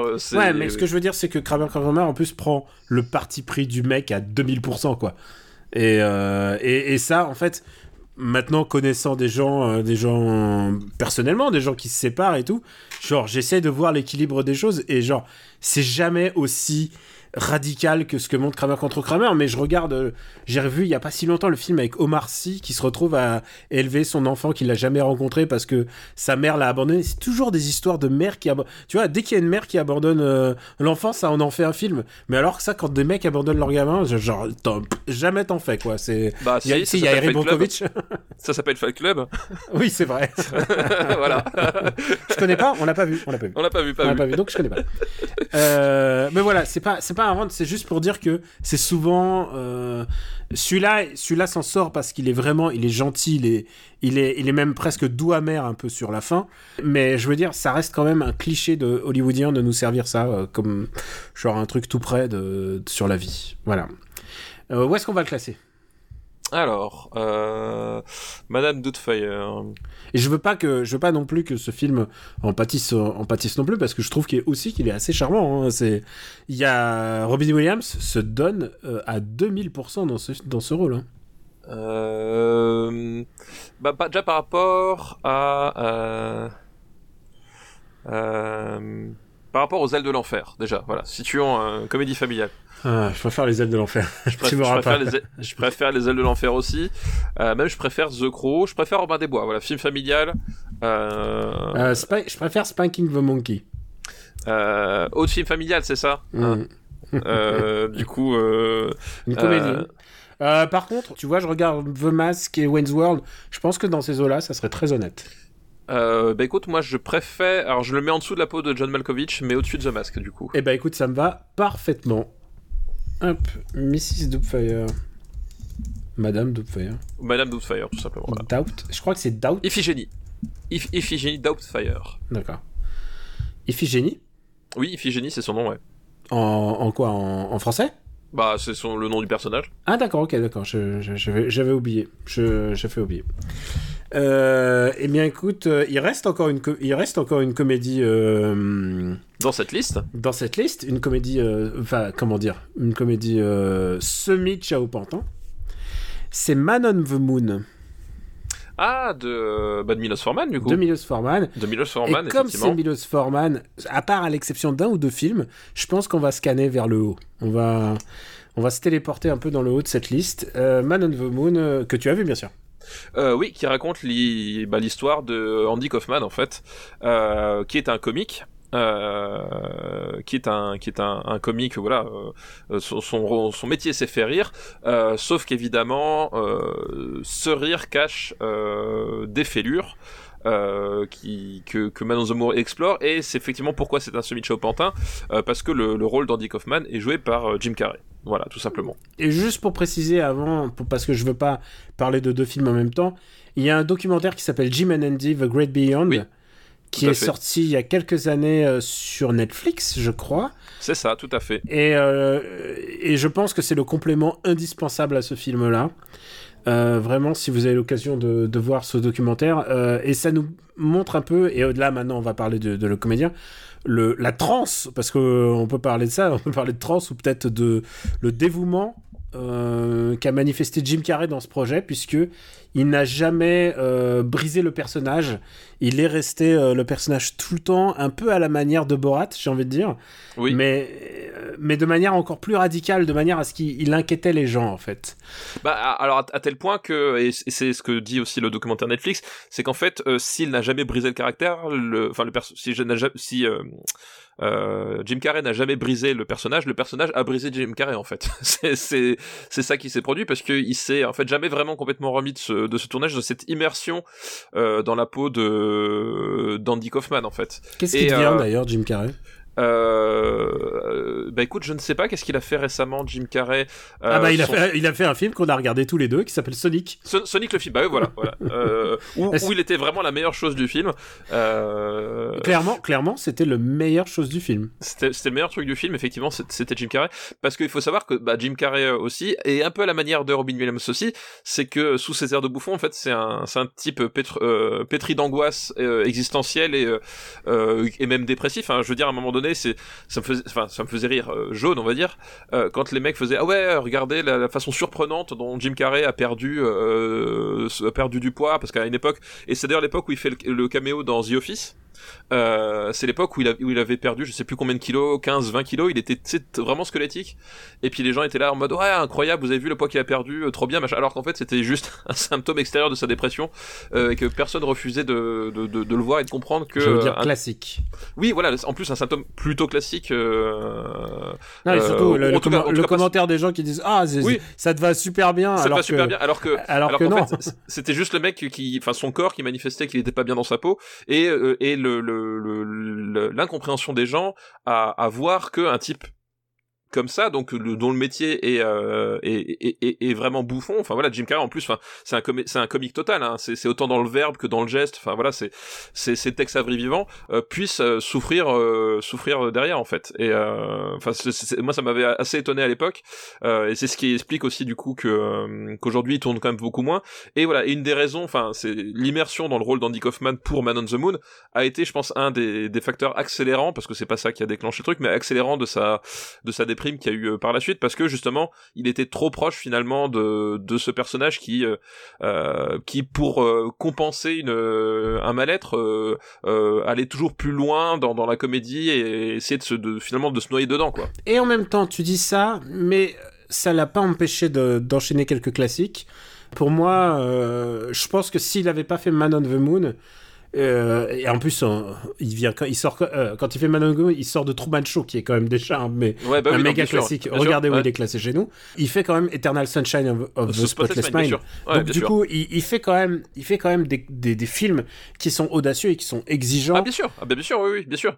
I Love You Philip Morris est intéressant dans son genre c'est quand même quelqu'un qui sait choisir ses projets et le et faut pas faut, je pense que ça serait une erreur de de se moquer ou de dénigrer euh, Jim Carrey simplement parce qu'il fait des Robotnik. Ah non bien sûr non mais il est, vrai, c'est vraiment mais, un, bien sûr, mais, un mais, grand mais, comédien quoi. Mais, mais il, avait, quand même malgré tout cette image c'est ça que mm. je veux dire. Et il, et comme on l'a dit tout à l'heure il faisait du Jim Carrey comme euh, les gens faisaient du, du Robin Williams où tu fais où tu fais euh, du Leslie Nielsen c'est-à-dire qu'il était enfermé dans un perso et on lui demandait fais-nous des gags fais-nous euh... et, et, surtout je pense que et c'était encore plus vrai à l'époque les gens qui regardaient The Mask ou Dumb and Dumber n'étaient pas les gens qui regardaient euh, Truman Show en fait.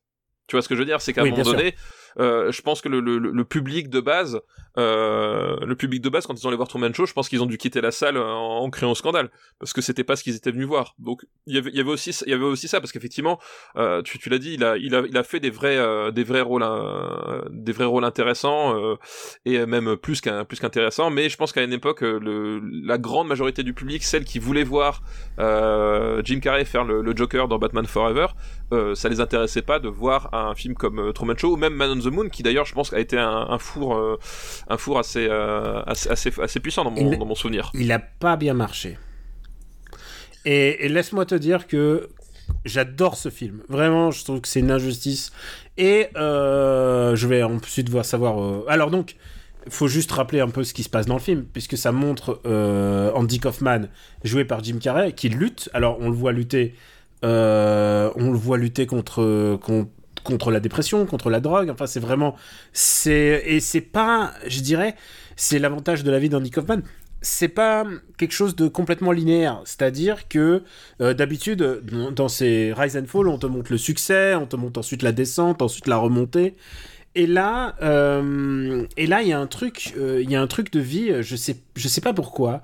Je sais pas pourquoi. J'ai J'adore en fait. Je suis pas un bon client à, biopic et je, je pense que c'est un de mes biopics préférés de tous les temps en fait. Et, euh, et, je, pose, je te pose la question est-ce que Milos Forman ne serait pas le meilleur réalisateur de biopic de tous les temps? Euh, écoute, euh, je ne sais pas, je me suis jamais posé la question parce, parce que surtout que, là, le mec, parce que... le, le, mec, il fait quand même Amadeus. C'est euh, vrai, c'est ouais. vrai, c'est vrai. Non mais Milos Forman a, a, a, effectivement quelque chose euh, euh, qui qui indé qui est indéniable et que beaucoup parce que c'est vrai que tu parles de biopic il a fait Amadeus il y a Man on the Moon il y a Larry Flint euh, voilà il y en a il y en a des moins bien il y en a des moins bien mais voilà quand même quand tu réalises ces, ces trois là ces quatre là euh, tu voilà tu maîtrises le sujet quoi et on, bah, on, surtout, on a surtout vu Alan oui. Parker qui en qui Voilà. essayait de faire le biopic musical et qui y arrivait moins chez Milos Forman il y a toujours eu cette maîtrise quoi. Bah, il y a toujours eu cette maîtrise parce qu'aussi Milos Forman euh, c'est bête à dire mais il cherche à faire du cinéma avant tout c'est à dire qu'à un moment donné euh, lui enfin évidemment que la vie de la personne qu'il est en train de filmer l'intéresse parce que sinon il ferait pas le film. Euh, mais surtout au-delà de ça, c'est que il se pose des, il se pose surtout des, questions en tant que narrateur en fait. Et je crois que c'est ça la, la, la, vraie différence de, de Miloš Forman avec euh, tous les mecs qui essaient de faire des biopics pour gratter des Oscars, euh, parce que c'est un truc qui marche bien. Euh, c'est que lui, ça ne l'intéresse pas de partir à un point A à un point B pour faire un truc linéaire. C'est au contraire de voir à quel moment euh, il se passe quelque chose de représentatif dans la vie de cette personne et qu'est-ce qui peut euh, qu'est-ce que je peux accoler pour mettre en, en pour mettre en lumière ce passage là qu'est-ce qui qu'est-ce qui peut rentrer en résonance à un autre moment de sa vie? Euh, voilà c'est ça qui l'intéresse c'est qu'en fait lui euh, pour pour Miloš Forman la, la vie d'une personne et c'est le cas dans Amadeus hein, euh, c'est le cas dans Larry Flint aussi. Amadeus c'est Larry Flint qui arrête pas de faire des allers-retours entre le passé et le présent. Euh, voilà. C'est qu'à un moment donné euh, il se dit ben voilà moi ce qui une personne ne se définit pas parce que euh, il, va du point A au point B mais parce qu'à un moment donné il a fait certaines choses parce qu'il est motivé par, certaines autres ou qu'il a été poussé par, tel événement. Et, c'est cette mécanique là en fait qu'il essaie de mettre en place de, raconter. C'est bah, tel événement il est plus pertinent si je le raconte euh, plus tard alors qu'il a eu lieu finalement au début de sa carrière quoi et aidé avec l'acting, la, euh, on l'a répété, total de Jim Carrey. Enfin, je veux dire, Jim Carrey faisait, puisqu'il y a des, des, moments qui sont recréés du Saturday Night Live et aussi de stand-up et tout ça, euh, Jim Carrey a fait en sorte de répéter tout à la virgule près de ce qui s'est passé en fait. Et euh, c'est un cas assez. Euh, je peux comprendre qu'on l'ait pris pour un fou. Et il faut pas oublier que sa partenaire c'est Courtney Love. C'est Courtney Love effectivement. et tout Courtney à fait. Love a trouvé Jim Gar que Jim Carrey en faisait, il était un peu too much. et que, Court et Courtney Love, euh, que Courtney Love arrive à, à, faire ce genre de constatation, ça donne un peu euh, l'idée de l'ampleur du, du, du, du, talent, mais aussi du problème, quoi. Ouais, ouais et euh, effectivement, en plus, Courtney Love, qui euh, du coup, c'est son deuxième film avec euh, Miloš Forman, vu qu'elle avait tourné dans, dans Larry Flint. Mm. oui, non, mais et, et, et, et Courtney Love, qui est étonnamment, enfin, elle a jamais été aussi bien dirigée que, que sous Miloš Forman, hein, de toute façon. donc, et qui fait, qui fait un, un parce qu'elle fait sa, comment elle s'appelle déjà son personnage, je me rappelle plus. Enfin, il fait, elle fait sa compagne en fait. Du coup, elle fait sa, elle fait la personne qui finalement va, va essayer de le de l'accompagner dans, dans, dans, cette vie euh, et va essayer de naviguer avec lui euh, à travers euh, à travers les eaux mouvementées. voilà, il y a aussi Danny DeVito, du coup, qui qu'on retrouve dans le et Paul Giamatti. Enfin voilà, le, casting le casting a quand même un peu de gueule, on va dire. Est-ce que tu aimes ce film? Écoute, moi, c'est un film que j'aime beaucoup. J'adore ce film. Euh, par contre, effectivement, le, le c'est pas mon préféré de Miloš Forman. Euh, ouais, alors. voilà, bon, euh, voilà, évidemment, évidemment, quand, quand t'as fait, euh, quand t'as fait Amadeus, euh, forcément, et vol au-dessus d'Annie de Coucou, c'est compliqué de se hisser ah, je connais pas. aussi. voilà, c'est compliqué de se hisser aussi haut. voilà, il a, moi, c'est un film que, que j'aime beaucoup, mais je, voilà, je, je trouve que justement, il, il, y a, je, trouve la, le, le, le, le, dernier tiers moins euh, moins pertinent finalement que le, que le début euh, du, je, film. Je veux bien l'entendre, mais je trouve que le final est super. Il y a, y, a, y a, un truc en fait. Mais après, il a rien inventé, hein, il a juste suivi l'histoire. Ah non, non, non, non, ça, bien sûr. Mais euh, voilà, juste, justement, c'est qu'à un moment donné, il y a, y a et la a exactement le même, même, même défaut entre guillemets, c'est-à-dire que c'est le film à un moment donné, je trouve qu'il y a un moment donné où il, il, arrive à un, à un palier et il se tasse un petit peu avant de, avant de repartir sur, sur la fin. Et euh, et il y a, a pas justement le côté euh, euh, le, le, le, lyrisme que tu peux avoir dans la dans le montage de, de, de du dernier tiers d'Amadeus qui, qui en fait est, complètement dingue non, non, euh, Amadeus voilà. je pense que c'est c'est son chef-d'œuvre des années 80 c'est juste, bah, pour, son... juste pour le situer. Bah pour moi c'est son chef-d'œuvre absolu. Enfin Amadeus c'est euh, je... ah si c'est pour moi c'est tu sais que j'adore Amadeus mais il y en a encore un dont on n'a pas parlé et je ah non, pour moi, Amadeus, c'est, moi je dis, c'est son chef-d'œuvre. Enfin, je pense que des, des films comme ça, il y, a, peu de réalisateurs qui sont capables d'en, ouais, ouais, d'accord. Au moins mais, un. Euh. Mais il y en a un autre dont on parlera un jour, et euh, je peux te le dire que c'est, il est dans mon top ever. Donc moi c'est un film que j'aime beaucoup, mais euh, voilà, je, je, reste toujours un petit peu euh, voilà, pas pas embarrassé, non, c'est pas le bon mot du tout, mais un peu moins enthousiaste quand quand arrive le dernier tiers. Je trouve qu'il a ce petit ton un petit peu euh, un petit peu plus plus euh, plus sirupeux un peu plus moralisateur que que t'avais pas forcément avant et qui fait que ça ça ça amoindrit la dynamique du film en fait euh, pour moi voilà il y, a un petit côté euh, justement plus euh, plus classique en termes de, de biopic à ce moment dans à chaque fois dans dans dans, la fin qui fait que je trouve que ça a moins d'impact que que ce que ça pourrait quoi euh, bon, bah écoute, je te propose de classer. Classons-le. Je regarde la liste et moi je monte, je monte, je monte assez haut. Ma fourchette, c'est entre euh, Polystory 3 et Jackie Brown. Ok, bah c'était à peu près ma fourchette aussi, tu vois. D'accord, ok. Euh... J'ai joué le mind game. ouais, non, non, bien joué, bien joué. Donc ça veut dire qu'il est quand même dans les 40 premiers. Hein. Voilà, je voyais à peu près ça. Je, moi, moi, j'allais dire, ça peut pas aller, euh, ça peut pas aller au-dessus d'Elle Confidential. Mm. C'était Putain, mon... Rumble in the Bronx chez nous, il cartonne. je pense qu'on est la liste qui a Rumble in the Bronx le plus haut de tous les temps. euh... C'est à, ça qu'on nous différencie, je crois. Euh, moi, je le mettrais. Euh, je le mettrais sous réservoir. Sous Cyrano. Hein Sous quoi moi je, moi je mettrais sous Cyrano de Bergerac personnellement. Ah j'allais dire sous réservoir Dogs, mais euh... écoute sous Cyrano, très bien. Mais au-dessus de Mononoke Hime, ce qui est quand même une très bonne place. peu, de, peu de gens peuvent dire ça. Voilà, exactement. Surtout des gens qui s'appellent Miyazaki. Hein, un, un Goro, hein, tu peux pas dire ça. Donc c'est Man on the Moon. On va remercier donc Clément et Adrien de la newsletter AHA pour leur liste. Merci, merci euh, Clément et Adrien. Rien à voir donc avec, euh, avec le groupe du même nom. Est-ce que euh, est-ce qu'on fait encore une liste? Est-ce que oui? D'accord. ok. Écoute, on va, on va prendre une liste euh, de quelqu'un fidèle auditeur de l'émission qui euh, s'enorgueille d'avoir presque une liste classée dans chaque décennie. Je sais, je sais pas si c'est vrai parce qu'il m'a envoyé, un tweet pour me dire hey, j'ai une liste dans chaque décennie. En tout cas, en, tout cas, on n'a a pas d'archives pour vérifier, nous, en fait, c'est ça le problème. Ouais, je crois que, mais on a que nos souvenirs, et nos souvenirs, ils s'évaporent. c'est ça. Je remercie Damien, dit Amo, pour sa liste. Merci Damien, dit Amo, pour sa liste. Amo, AMO. Et euh, sa liste s'appelle Des James Bond hors de leurs éléments. D'accord, donc c'est des acteurs de James Bond dans des films qui ne sont pas des James Bond. Voilà, exactement. ça, exactement. Et Euh, je pense forcément, que- t'as choisi cette liste, ça, pouvait- ça pouvait que te parler, forcément. Ça, ça me parle. Mais il y a beaucoup de gens qui m'envoient des listes euh, comme ça et je les invite à le faire. Le premier film de cette liste, c'est Madame Doubtfire avec Pierce Brosnan. Bah évidemment, Pierre Brosnan, voilà. Qu'on- Donc, qu'on vient- dont euh, on vient il- parler. Il joue le rôle du con quand même dans celui-là, enfin, rappelons-le. Oui, oui, oui. Il joue vraiment fait. le rôle du con. Maintenant, on va parler du grand tournoi. Euh, Le grand tournoi, c'est Roger Moore. Ouais. Ah putain, la vache. Et alors, est-ce qu'on peut le dire? C'est pas le meilleur Roger Moore. Je crois qu'on peut dire que c'est d'assez loin le pas le, le, le, le, pas meilleur film de Roger Moore. Euh, qui- euh, Roger Moore dedans, il, il joue le- l'espèce de, de, de, de, de type blindé de pognon qui, qui euh, organise le tournoi, ouais. qui organise le tournoi. Euh, donc le, le fameux grand tournoi, hein, c'est un tournoi euh, d'arts martiaux. C'est un film euh, écrit par Jean-Claude Van Damme, réalisé par Jean-Claude Van Damme avec euh, Jean-Claude Van Damme. Voilà. Exact. Euh, Je pense que tu l'as bien résumé. Je pense qu'on peut pas dire mieux euh, pour résumer ce film qui nous parle donc d'un tournoi qui est plutôt grand. Voilà. tu vois le grand tournoi, c'est.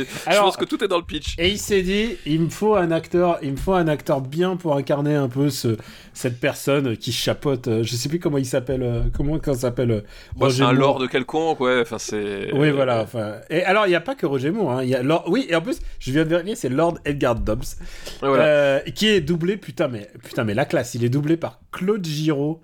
Euh, Ah ouais, donc, d'accord. Claude Giraud qui nous a quittés il y a pas longtemps. Claude Giraud, qui est quand même la voix d'Ulysse 31. Et oui. Et aussi la voix euh, de Liam Neeson, donc euh, que vous avez, vous connaissez exactement la voix de Claude Giraud et euh, que vous connaissez parce que il était le, il était Slimane dans Les Aventures de Rabbi Jacob, C'est vrai, tout à fait. tout un à fait. grand, grand, grand comédien que j'adore de tout mon cœur. Donc c'est lui qui double d'habitude Roger Moore et euh, et, Jean-Claude Van Damme lui est doublé par quelqu'un d'autre parce qu'il se double pas lui-même en français parce que sinon c'est un peu ridicule. Euh, pas parce que il est qu'il est mauvais en français, mais c'est parce qu'il est il est mauvais comédien? Est-ce que j'oserais se dire ça?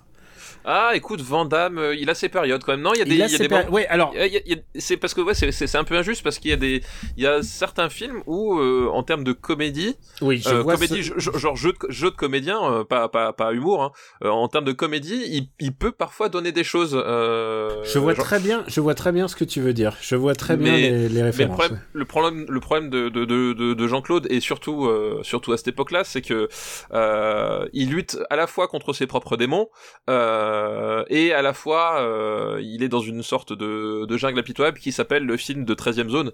Euh, où globalement, euh, tu pour rien que pour débloquer du budget, c'est c'est l'enfer. Alors pour les concrétiser, c'est c'est encore pire. Donc euh, voilà, donc euh, c'est c'est pas forcément euh, toujours facile entre guillemets pour euh, euh, mais parfois, parfois, certains réalisateurs ont su, euh, ont su trouver euh, la, la flamme dans la flamme du comédien dans, dans Jean-Claude, qui, qui est un type qui est quand même beaucoup moins con que l'image publique qui Oui, bien sûr. qu'on a de lui en fait. Enfin, c'est ça qui est disons, de disons que j'ai parlé de son jeu, en fait son acting est très aléatoire en fonction voilà euh, de ouais. sa période et de, de sa conscience, et j'ai pas utilisé le mot aware, euh, mais de sa conscience personnelle, de la conscience de qu'il a au- autour de lui, de, ce, ouais, de, de, de l'univers qui l'en- qui l'entoure, ouais, parce qui est souvent, souvent lié au psychotrope. Hein, faut, faut... Oui, non, bien sûr, voilà, bah oui, parce que, enfin, c'est pas un secret, euh, Van Damme a, a, euh, a, a beaucoup lutté contre, contre la drogue, et le fait est que lui, contrairement à d'autres comédiens, euh, c'est quelque chose qui avait un impact énorme, en fait, sur, euh, sur son humeur, sur, sur sa façon d'être ou de s'exprimer. Enfin, voilà, il y a... Il est passé à il- côté de plein de films. Voilà, exactement. Ça lui a permis aussi quand même de d'avoir l'idée à cette époque-là de sa vie d'aller voir euh, Ringo Lam et et, Choi euh, Ark. Voilà. Et John Woo, en fait, il a, il a, fait, il a tourné avec les, les trois. Et euh, il faut avoir du pif hein, pour le faire. Il faut avoir du pif et de la volonté. Voilà. Donc euh, voilà. Mais là, le grand tournoi, on va dire que c'est clairement pas une œuvre majeure euh, dans la filmographie de, de Jean-Claude. hein. C'est son premier Euh, film. euh, c'est à la fois son film le plus personnel. et- C'est bah en même temps, il, il recycle en fait tous ses, bah il recycle en fait son sa propre image. Enfin, je veux dire, Son le premier grand film. tour. Je dis ça, mais il a jamais rien tourné d'autre. Euh, peut-être. Euh, peut-être. Je crois qu'il a rien tourné d'autre. hein. Euh, oui, c'est fort possible en fait, euh, parce qu'il voilà, il, il, il recycle son son image, euh, voilà, parce qu'il a, il a bien conscience, enfin, comme tous les acteurs de euh, comment s'appelle de euh, euh, habitués au direct ou euh, tout, Tout VHS, et, tout, tout vidéo, etc. il a bien conscience qu'on on, on attend quelque chose de lui de d'extrêmement euh, euh, calibré. Euh, voilà, voilà. On, on, attend du Jean-Claude Van Damme. Et donc là, du coup, bah, il refait plus ou moins Bloodsport, à tel point que son personnage porte aussi un patronyme français, hein, puisque il s'appelle Jean-Claude Dubois ou un truc comme ça. Enfin, tu vois, enfin c'est voilà, il, il, va refaire Bloodsport mixé avec un peu de full contact et de kickboxer. Voilà, bah c'est ces trois plus grands, en tout cas ces trois films de, de baston les plus les plus connus auprès de tout le monde et il va en faire sa version. Euh, mais malheureusement, en fait, le problème du grand tournoi, c'est qu'il est moins bon que les trois films que j'ai cités. voilà, tout simplement. Il y a ça aussi. Euh, je pense que tu sais qu'il y a ce moment de, sa filmo. Tu sais, je pense qu'il a fait Street Fighter, mais je pense qu'il est passé aussi à côté du rôle de Johnny Cage. Johnny Cage qui est inspiré de, Jean-Claude Van Damme. Hein. Et, et, je pense qu'il y a un truc de je voulais faire mon Mortal Kombat à moi il y a un petit peu de ça, il y a un petit peu, il y a, je pense que c'est aussi le film du regret hein, pour moi. C'est-à-dire qu'il est, il se dit ah bah j'ai pas pu faire mes trucs, alors je vais faire mon truc. Il ne faut pas oublier que ce film, ce film, il coûte 30 millions. Ah la vache autant que ça, putain c'est ouf. Mais et, c'est pas que le et c'est pas que euh, et c'est et je pense que c'est pas que le le l'argent que demande euh, Roger, Moore. Hein. Ouais. Roger Moore, on le voit pas tant que ça, hein, faut, faut le dire. Non, non, on le voit, on le voit pas beaucoup. Et alors, euh, euh désolé de vous décevoir, euh, cher public, mais il ne combat pas. Hein. Faut savoir ce qu'il est. Il je dis 30 millions, je sais même pas combien il a coûté. Je sais pas. Euh, moi, j'ai cru qu'il est 30 millions, mais je sais pas. Je vois qu'il, je vois qu'il rapporte 57 millions au box-office. Donc c'est un, le grand tournoi, c'est un film d'époque 30 millions de budget. Voilà, j'ai 30 millions de budget.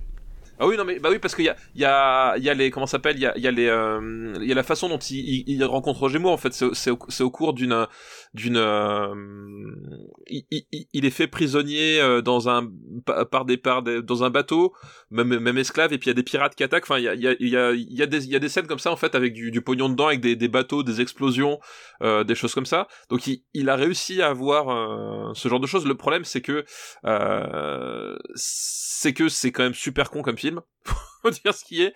Et euh, et, euh, et c'est tourné et c'est tourné à la nanarde en fait. C'est à dire que malgré les moyens euh, c'est un film avec des, des trampolines des pirouettes euh, des euh, voilà des, des, trucs euh, des trucs cheapos c'est voilà, plutôt mal joué à part alors faut le dire un truc c'est mal joué. Roger Moore, il est pas, il y a, y a, pas de problème. Par contre, il y a un autre comédien qui est dedans, et un comédien qu'on adore, James Remar. Il y a James Remar. Et, un film avec James Remar est mieux qu'un film sans James sans Remar. James Remar, c'est sûr. et honnêtement, le fait de voir James Remar un peu perdu là-dedans. Euh, en plus, il y a tout ce truc de. Je crois que le tournoi, en fait, c'est par nationalité. En fait, c'est un peu. C'est vraiment Street Fighter. Je crois qu'il y a un truc comme ça parce qu'il y, y a, effectivement il y a un sumo, il y a un champion de boxe thaï, il y a un champion de boxe anglaise, euh, donc avec des styles martiaux euh, différents euh, à chaque fois et, même euh, et même des costumes. Effectivement, tu as dit Street Fighter, t'as as le côté euh, le côté fétichiste du, du costume de personnage de de jeux vidéo. et en fait, c'est tout le problème du film, c'est que dans l'idée, pourquoi pas d'avoir finalement une sorte de de MMA comme ça où chaque où chaque euh, personnage vient défendre sa, sa, propre martialité. Le problème, c'est que euh, c'est que c'est quand même filmé et monté avec les pieds, et c'est que c'est un film qui est euh, malgré son, son titre super chiant en fait. Alors son titre, rappelons que rappelons qu'en VO il s'appelle The Quest. The Quest, voilà. C'est que c'est un film qui est quand même super chiant parce qu'il y a, il y a toute la phase d'apprentissage spirituel parce que justement il va prendre le Muay Thai, hein, je crois que c'est ça le Jean-Claude Van Damme et tout. Enfin c'est c'est super long, c'est pas très intéressant, c'est pas très bien joué, pas très bien filmé. Est-ce qu'on peut même dire que à cette époque-là, martialement, tu sens que Jean-Claude Van il est déjà en train de dévaler la porte? Bah il est ouais il, il, il, est il est il est pas au top. Et puis euh, et puis surtout enfin et surtout le problème c'est que voilà c'est euh, c'est pas un film qui met vraiment en valeur les, les combats. C'est à dire que euh, il y a il y a deux trois en fait c'est un, un film où, où, les combats les, les, trucs les mieux mis en valeur c'est les pirouettes et les balayettes. Et euh, mais le reste du temps c'est pas très bien découpé c'est pas hyper lisible. Et les balayettes c'est pas très visuel hein, faut le dire. Et et et il y a pas il y a pas vraiment d'impact non plus dans les combats voilà. Enfin je veux dire même si euh, même tu prends un film comme euh, comme euh, Full Contact qui est pas non plus un, grand film d'arts martiaux il y a quand même plus de brutalité dans un dans un Full Contact ou même un kickboxer que que là. Là on est vraiment sur sur une espèce de formule un peu molle un peu bizarre. Et je pense que ça vient aussi du fait qu'il avait énormément de budget et qu'il sait pas trop quoi en faire. C'est à dire que les mecs lui disent ouais tu vas tu nous claques un, budget énorme mais du coup va falloir que tu fasses quelques concessions en termes de radicalité. Je pense que tu as ça aussi, c'est-à-dire que euh, on est en 96, on, on est le moment où euh, on, on- vient de découvrir en fait tous les tous les films HK euh, qui, euh, qui qui proposent des trucs complètement fous. Le, le- là, ça paraît hyper ringard à côté, quoi. Enfin, c'est c'est vraiment la, ré- la résurgence des années 80 euh, dans ce qu'elles avaient de pas très très bien, quoi. C'est clair. Bon, on va pas épiloguer sur The Quest, ou pardon, euh, euh, le grand le tournoi. grand tournoi. ouais. Ouais, c'est vraiment pas bon, ouais. Euh, Non, là, on descend tout de suite. Hein. Oui, oui, c'est ça. il y a- Euh, alors. Euh... C'est même pas agréable à regarder, en fait. Non, c'est- et, ouais, c'est- moins bien a- que Risque Maximum, quoi. Ah oui, c'est moins bien que Risco Ma- Bah évidemment, évidemment, c'est moins bien que Risco Maximum. Euh, qui a au moins une poursuite en bagnole vraiment cool, c'est dans la rue de Nice, je crois. Dans, Risque Maximum que la, la, la t'as pas.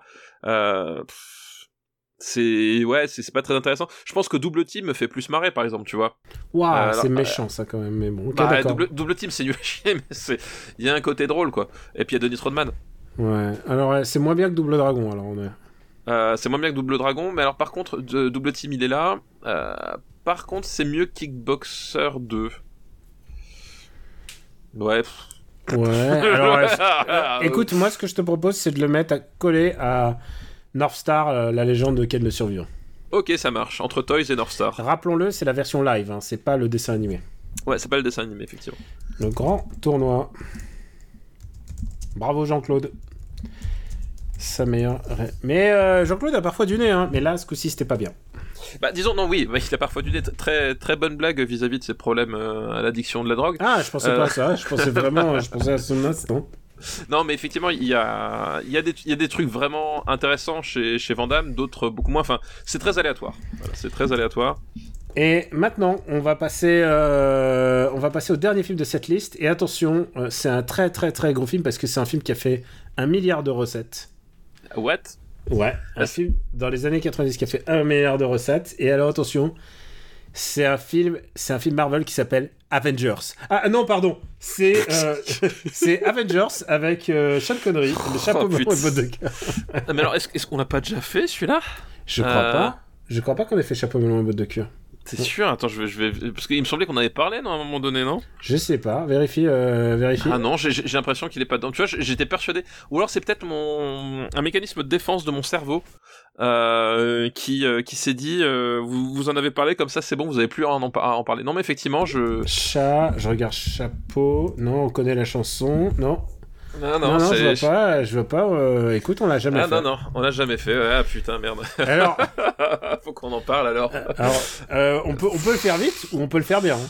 Euh, bah écoute, alors c'est Chapeau de de cuir, la- l'adaptation de la célèbre euh, série euh, anglaise euh, qui a démarré dans les années 60. Euh, 60, exactement, ouais, dans les années 60, en noir et blanc, ensuite en couleur, euh, et qui a mis en valeur un, un comédien en particulier qui s'appelle euh, Patrick McNee, et surtout, alors il y a eu plusieurs Madame Peel, mais celle qui Ah bah. est...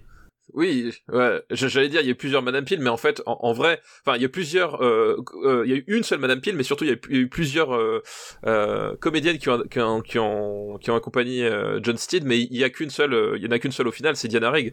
C'est Diana Rigg, qui, qui nous a et quittés il y a pas si longtemps, Bah ouais. et euh, que vous connaissez, euh, si vous connaissez Game of Thrones, puisqu'elle jouait... euh, Dites-lui que c'était moi. Dites-lui que c'était. voilà, dites voilà, voilà, c'était. c'est un des personnages les plus réjouissants euh, de Game of Thrones. Elle nous a quittés il y a pas longtemps, et je pense que c'était aussi la plus belle. de- euh, Enfin, c'est c'est nul Ah bah, de dire la plus belle, mais, mais au moins une- la plus mémorable euh, des, mad- des James Bond Girls. Mais, je- mais pour moi, enfin, Diana Rigg, c'est vraiment, enfin, c'était un, un de mes, un de mes, un de mes premiers amours de, de, de jeunesse. C'est-à-dire que Un de mes c'était euh, crushs absolus. absolu. Enfin, c'est-à-dire qu'elle, elle était d'une, d'une beauté ahurissante et euh, vraiment, je, je, je pèse mes mots quoi. Elle, elle était, enfin, c'était, c'est une des plus belles femmes qui ait jamais, euh, je pense, foulé, le- foulé le, le- la planète. Et en plus, euh, bon, en, en plus, il y, y, y, y avait tout le, tout le, tout le fétichisme autour de, de la façon dont elle s'habillait, avec, avec des tenues toujours euh, euh, hyper extravagantes, justement pour contraster avec euh, Le- John Steed Le classique de John Steed qui est le toujours classique avec de John. Steed.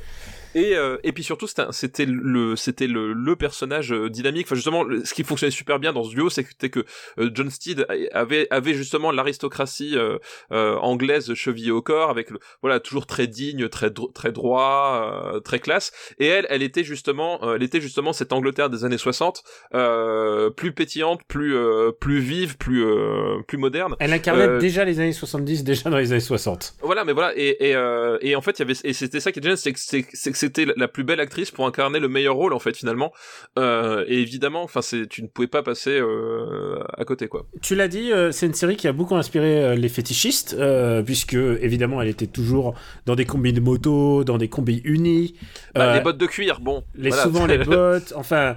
Euh, d'ailleurs, euh, d'ailleurs, on va le voir. Il y a des films qui vont être ensuite des références à ça. Euh, euh, je sais pas si tu as déjà vu ce film avec Marianne Faithfull, mais un jour on va, en reparler. Si pour tous les fans de moto, c'est un film important. En tout cas, elle a inspiré toute une génération de fétichistes. Il y a par exemple cet épisode de de Chapeau bottes de cuir qui s'appelle Touch of Brimstone, qui est littéralement une espèce de de salon feutré, un peu SM où elle porte une espèce de, combinaison incroyable avec des pointes, euh, des pointes, un collier à pointe et une tenue extraordinaire. Et c'est celle qui a influencé, par exemple, euh, Jean Grey dans euh, la Dark Phoenix saga de- des X-Men, ouais, en fait. ouais, C'est-à-dire que, et littéralement, euh, Touch of Brimstone, euh, c'est devenu, c'est devenu une, une icône à tel point que ils ont repris les noms pour faire les personnages dans les X-Men plus tard, et qui a eu une énorme influence sur toute la communauté fétichiste mondiale. Il y a aussi un truc qui est important à mon avis, puisqu'on parle de la série maintenant, et que j'adore cette série. Ma mère adorait cette série, on regardait ensemble. Et elle était souvent, elle, elle était souvent dans des mauvaises passes, mais elle arrivait toujours à s'en sortir. Il y avait un petit côté, elle, il y avait un très un côté girl power assez euh, que j'ai compris que plus tard en fait. hein. Et ce qui me paraît important aussi, c'est, euh, je l'ai appris dans Previously, euh, le podcast de euh, Alain Carazé, qui a fait un super long épisode sur la genèse de, Avengers. Et donc c'est une série, c'est une série assez longue. C'est une série qui a été mouvementée. C'est une série qui a d'abord commencé en noir et blanc. C'est une série qui a failli pas se faire. Ensuite, il y a plein de choses qui ont cloché. Et surtout, Dan Harrig touchait moins que euh, le perchman euh, de, des épisodes. Et là, t'imagines, Oui. et, et Diana Rigg, elle a fait Ah non, non, non, ça va pas se passer comme ça. Et c'est un épisode passionnant pour savoir comment va se passer euh, l'évolution de son rôle et de son personnage et de cette série dans le dans l'inconscient dans l'inconscient collectif anglais et aussi français puisque ensuite ça sera diffusé ensuite en, en France c'est une série ultra importante Ah, c'est une, c'est une, c'est une série majeure, euh, effectivement. Enfin, voilà, c'est- c'est c'est vraiment une série, euh, une série euh, très très importante dans, dans, dans l'histoire des séries et euh, et même au-delà effectivement de tous les symboles dont tu as expliqué, ne serait-ce qu'en qu'en termes scénaristiques, c'est-à-dire que il y, a- il y, y avait un, il y a- c'était c'était un mélange entre euh, entre du du du du, euh, du James Bond et de la quatrième dimension parce qu'il y avait- toujours des plans complètement tordus et des personnages ça n'avait ni, queue, ni, ni queue ni tête il y avait des passages secrets Il y avait des passages secrets, il- c'était le psychédélisme en fait appliqué à la narration en fait. Il y avait quelque chose comme ça. Enfin, c'était, c'est vraiment unique en fait. C'est, euh, ah, voilà, c'est, c'est un, un peu euh, les Américains avaient euh, Mission Impossible et et en fait ça c'était une, une sorte de, de, de Mission Impossible sous psychotrope en fait. c'est Mission Impossible mais avec un peu de Batman 66 quoi Voilà, c'est ça, voilà. Mm. Et, euh, et c'était génial. Et en fait, effectivement, tu, tu l'as dit, euh, il y, y, a- y y eu vraiment, avec Chapeau de de cuir, une vraie, euh, une vraie tentative de se libérer finalement des, des, des carcans, euh, des carcans de la, de la série télé, en termes d'écriture, en termes de, en termes de, voilà, de, de passage obligé. Et, euh, et effectivement, et Diana Rigg s'est imposée aussi effectivement comme euh, le personnage de- de- de- d'une certaine libération, où en fait euh, elle assume qui elle est, ce qu'elle est, elle assume son, son corps et sa, sa sexualité. Enfin, il y avait vraiment quelque chose comme ça. C'était voilà, elle, se- Mais- elle se réappropriait les années 60 euh, à travers son personnage et la façon dont elle l'incarnait, quoi. mais absolument aucune sexualité à l'écran Ah bah non, bah ça, ça voilà. Il y avait quand même, euh, comment dire, certains, euh, certains verrous. Euh, certains verrous qui, qui restaient en place parce que c'est dur de faire sauter tous les verrous à la fois. Il y, en a- il y en a qui ont, qui ont pas essayé. eu ils- un baiser ils ont eu des problèmes. échangé Euh, mais en même temps, en même temps justement, euh, c'est aussi ça le génie d'avoir pris Diana Rigg et de la euh, et, et, et, et de la faire jouer, enfin lui filer ce personnage, c'est que globalement, c'est tu sais c'est comme dans le certain cinéma indien, c'est que ok, il y y a pas de baiser, il y a pas de sexualité, mais tu comprends. Enfin, tu vois, voilà, il y a, y a, y a, y a- voilà, tu, tu comprenais, tu comprenais ce que, ce qui, ce qu'il y avait aussi euh, à travers ça, et euh, Diana Rigg incarnait ça aussi, quoi. Et alors là, on vous a parlé de tout notre amour de cette série, donc Avengers, euh, chapeau melon et bottes de cuir. Maintenant, il faut parler du film. Bah oui, maintenant, ah oui, Ah Euh, oui, bah, ah, Ah oui, euh, bah écoute, donc le, le James Bond en question, c'est Sean Connery, euh, qui joue euh, Lord Winter, dont le plan machiavélique, c'est de contrôler la météo pour asservir le monde. Ouais, en même temps, contrôler la météo en Angleterre, c'est facile. Euh, je veux qu'il, je veux qu'il pleuve. Je ah bah c'est bon, c'est bon. On, a, on a, c'est bon. En fait, ça fait partie de toutes les mauvaises idées de la fin des années 90, qui, enfin, d'adapter les séries de notre enfance et d'ailleurs ça a continué. Et alors, il, il y avait littéralement une checklist. Qu'est-ce qu'on peut faire? Alors, Wild Wild West, c'est bon, on a fait. Genre, c'est vraiment. Ah, putain, ouais. Et en fait, et à un moment, c'est arrivé sur Avengers, ils se sont dit comment on peut louper ça? On va donner ça à un- on va donner ça à per- euh, deux personnes qui ont une grosse alchimie à l'écran. Ils sont devenus euh, couple à la vie, mais alors À l'écran, ça fonctionne pas du tout. alors ça ne fonctionne pas du tout et c'est dur de mal faire jouer Uma Thurman en fait. Et c'est ce qui arrive et Uma Thurman et Ralph Fiennes, ils sont pas à leur avantage. Ah, ils sont- ils- non, mais en plus, ils sont, enfin, ils sont, ils sont mal dirigés.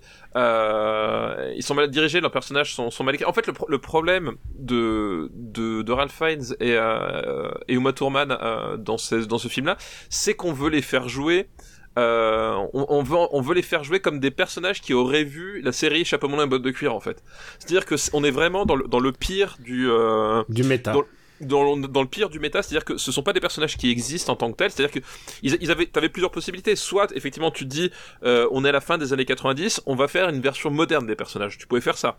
Soit tu peux dire, au contraire, on, on garde des personnages qui sont fidèles à, au- à, à la, parce qu'en plus, elle incarne Emma Peel, donc elle incarne vraiment euh, spécifiquement euh, cette euh, Steel Girl, Ah, elle, envie de elle- dire. elle- elle- sur l'affiche du film, elle porte la combi, euh, voilà, la la- combi la- encore plus moulante que Emma Peel et tout ça. Comme- voilà. Donc elle, incarne spécifiquement. Donc on, pouvait faire. C'est les personnages. C'est les mêmes personnages que les années 60. Voilà. Le problème que, de ça qu'ils font, c'est qu'ils font des personnages qui, comme dire, on, on a l'impression qu'ils connaissent la série par cœur et qui et qu'ils imitent la série en fait.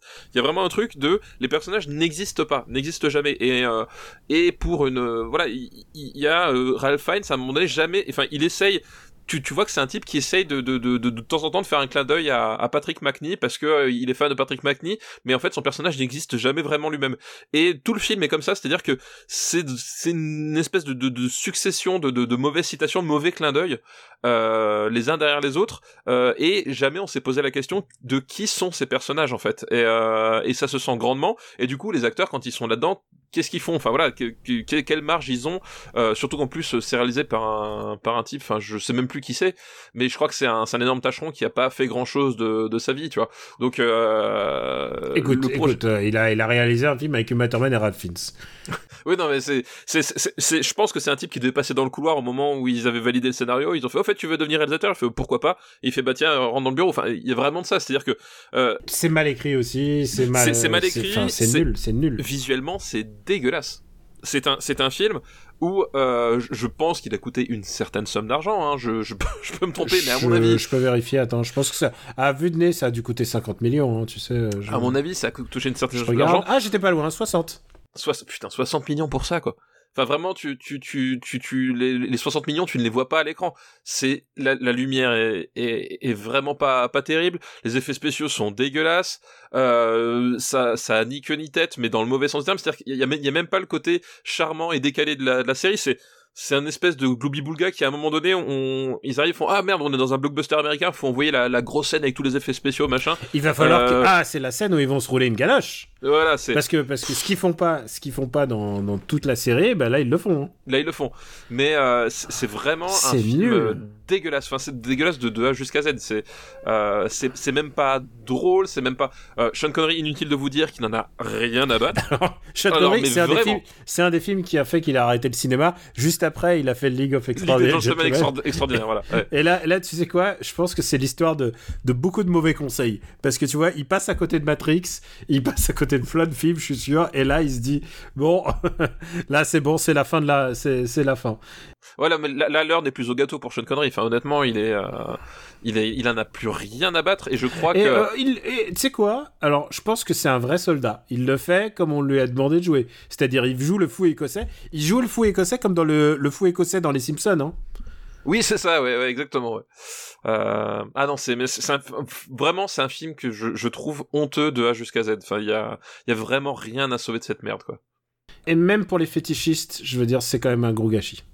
Non, puis oui, puis non, mais ouais, il y a, non, il y a, ouais, il y a même pas le côté. Enfin, c'est vraiment. C'est euh, pas sexy, genre. C'est euh, pas, sex- c'est pas sexy, c'est pas. Ils ont pas envie d'être là, et toi, t'as pas envie d'être avec eux. Normalement, l'idéal d'un film, bon film Avengers, c'est que t'as envie d'être avec eux. En fait, t'as envie de partager des moments, t'as envie d'être avec eux, t'as envie de, t'as envie d'aller boire le thé avec eux, quoi, et de manger des cookies.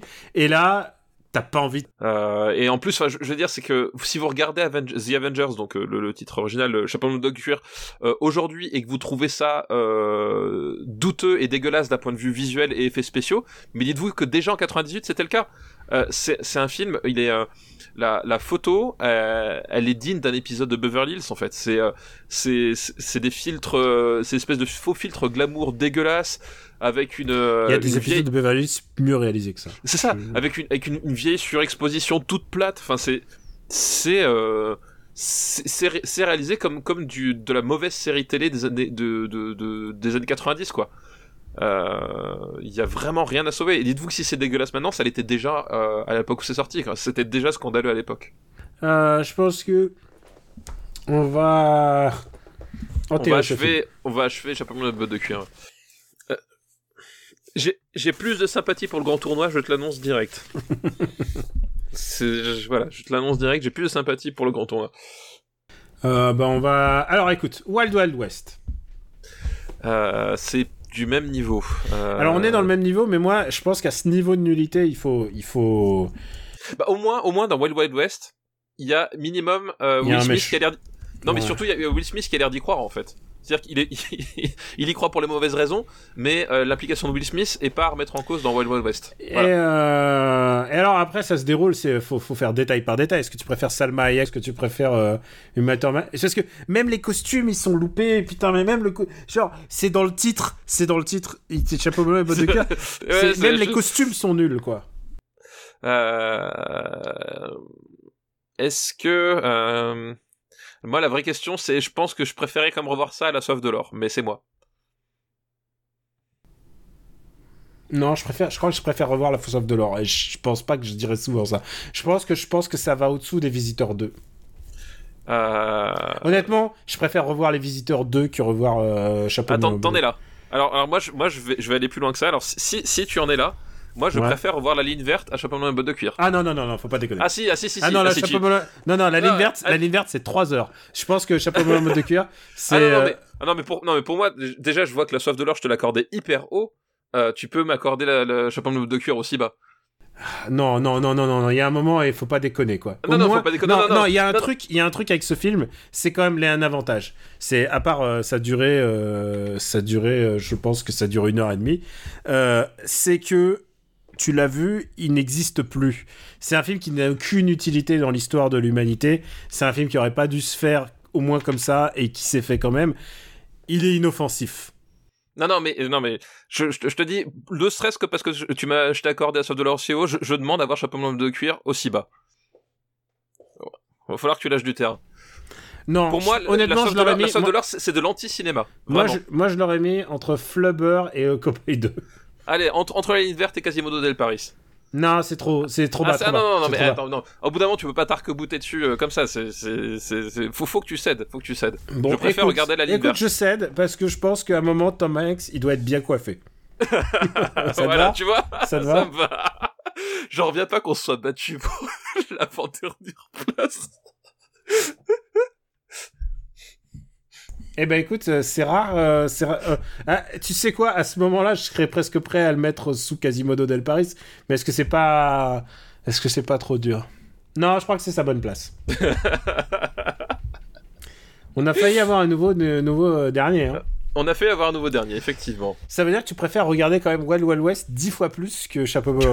Ouais, c'est ça. Parce que rappelons-le, Wild Wild West, et on a commencé ce top des années 90 avec Wild Wild West en fond. Et oui, et oui, exactement. Bon, j'espère que t'as une reco avec tout ça. Euh, bah oui, euh, du coup, on va quand même remercier. Euh, ah, merci Amo, merci Amo bah oui, pour ta merci, liste. merci Amo, merci Amo pour ta liste. T'as failli avoir, t'as failli avoir Quasimodo de Paris, c'est pas passé loin. hein. C'est pas passé loin. Non, bah oui, j'ai évidemment une recommandation qui est une une recommandation musicale, puisque ma recommandation c'est Lost Film Free Alive After Death, qui est le bah, le troisième album semi solo de John Carpenter, tout simplement. Euh, voilà, qui avait un, qui s'est donc euh, tourné vers la carrière de musicien avec euh, son fils Cody Carpenter et avec son son fils adoptif euh, enfin presque fils adoptif hein, euh, euh, puisque en fait euh, c'est toute la comment s'appelle le, c'est toute l'histoire que en fait le John Carpenter a élevé euh, Daniel Davis qui est donc le, fils de- des du guitariste des Kings en fait euh, si tu veux, la petite histoire, c'est que euh, quand le guitariste des Kings a emménagé aux États-Unis, euh, à Los Angeles, il était voisin de John Carpenter. Et le, la- il a eu pas mal de problèmes dans sa dans sa dans sa vie privée. Et c'est John Carpenter qui a élevé Daniel Davis euh, littéralement dans sa maison avec son avec son fils Cody. Et donc c'est presque devenu son, son fils adoptif. Et donc aujourd'hui c'est ces trois là donc c'est un album de famille. Euh, remettre le couvert pour un troisième disque euh, voilà de de musique euh, de de musique euh, ambiante synthétique à la John Carpenter hein, c'est c'est à base de synthétiseurs principalement et de guitare puisque Daniel Davis est guitariste et, euh, et bah c'est franchement cool il y a des titres vraiment très très réussis donc je suis très content de, le- de retrouver Carpenter en forme euh, pour euh, pour ce disque bah écoute, c'est plutôt cool. Qu'est-ce qui fait bip bip au fait, juste pour que je sache? C'est ma fille qui fait bip bip Elle fait Parce bip bip? Est-ce que ça a fait bip bip Parce que non, parce que tu vois, tu vois, ma fille, elle est du genre à débarquer dans le bureau et à dire, euh, oui, alors j'ai des trucs plus importants que ton podcast à la con, euh, j'ai des devoirs à faire. Alors franchement. Euh, ce, ce, ce manque d'échelle de valeur, genre, genre son avenir, c'est plus important qu'enregistrer Super Cine Battle. Euh, moi, je trouve ça honteux. Je sais pas qui t'a élevé, mais en tout cas, honte. c'est pas moi. Non, mais quelle honte, hein, vraiment. Quelle honte, euh, Gertrude.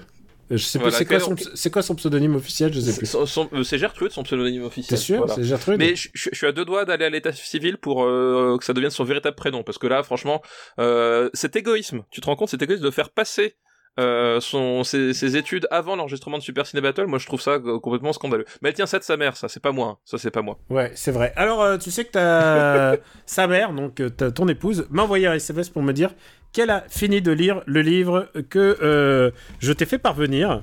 Comme oui, quoi, oui, en fait, elle me l'a fauché, elle me l'a fauché. j'aime bien les recommandations comme ça à, à Géométrie Variable. Je t'avais recommandé The White Darkness de David Grad et elle m'a dit je n'ai pas pu le lâcher, c'était trop bien.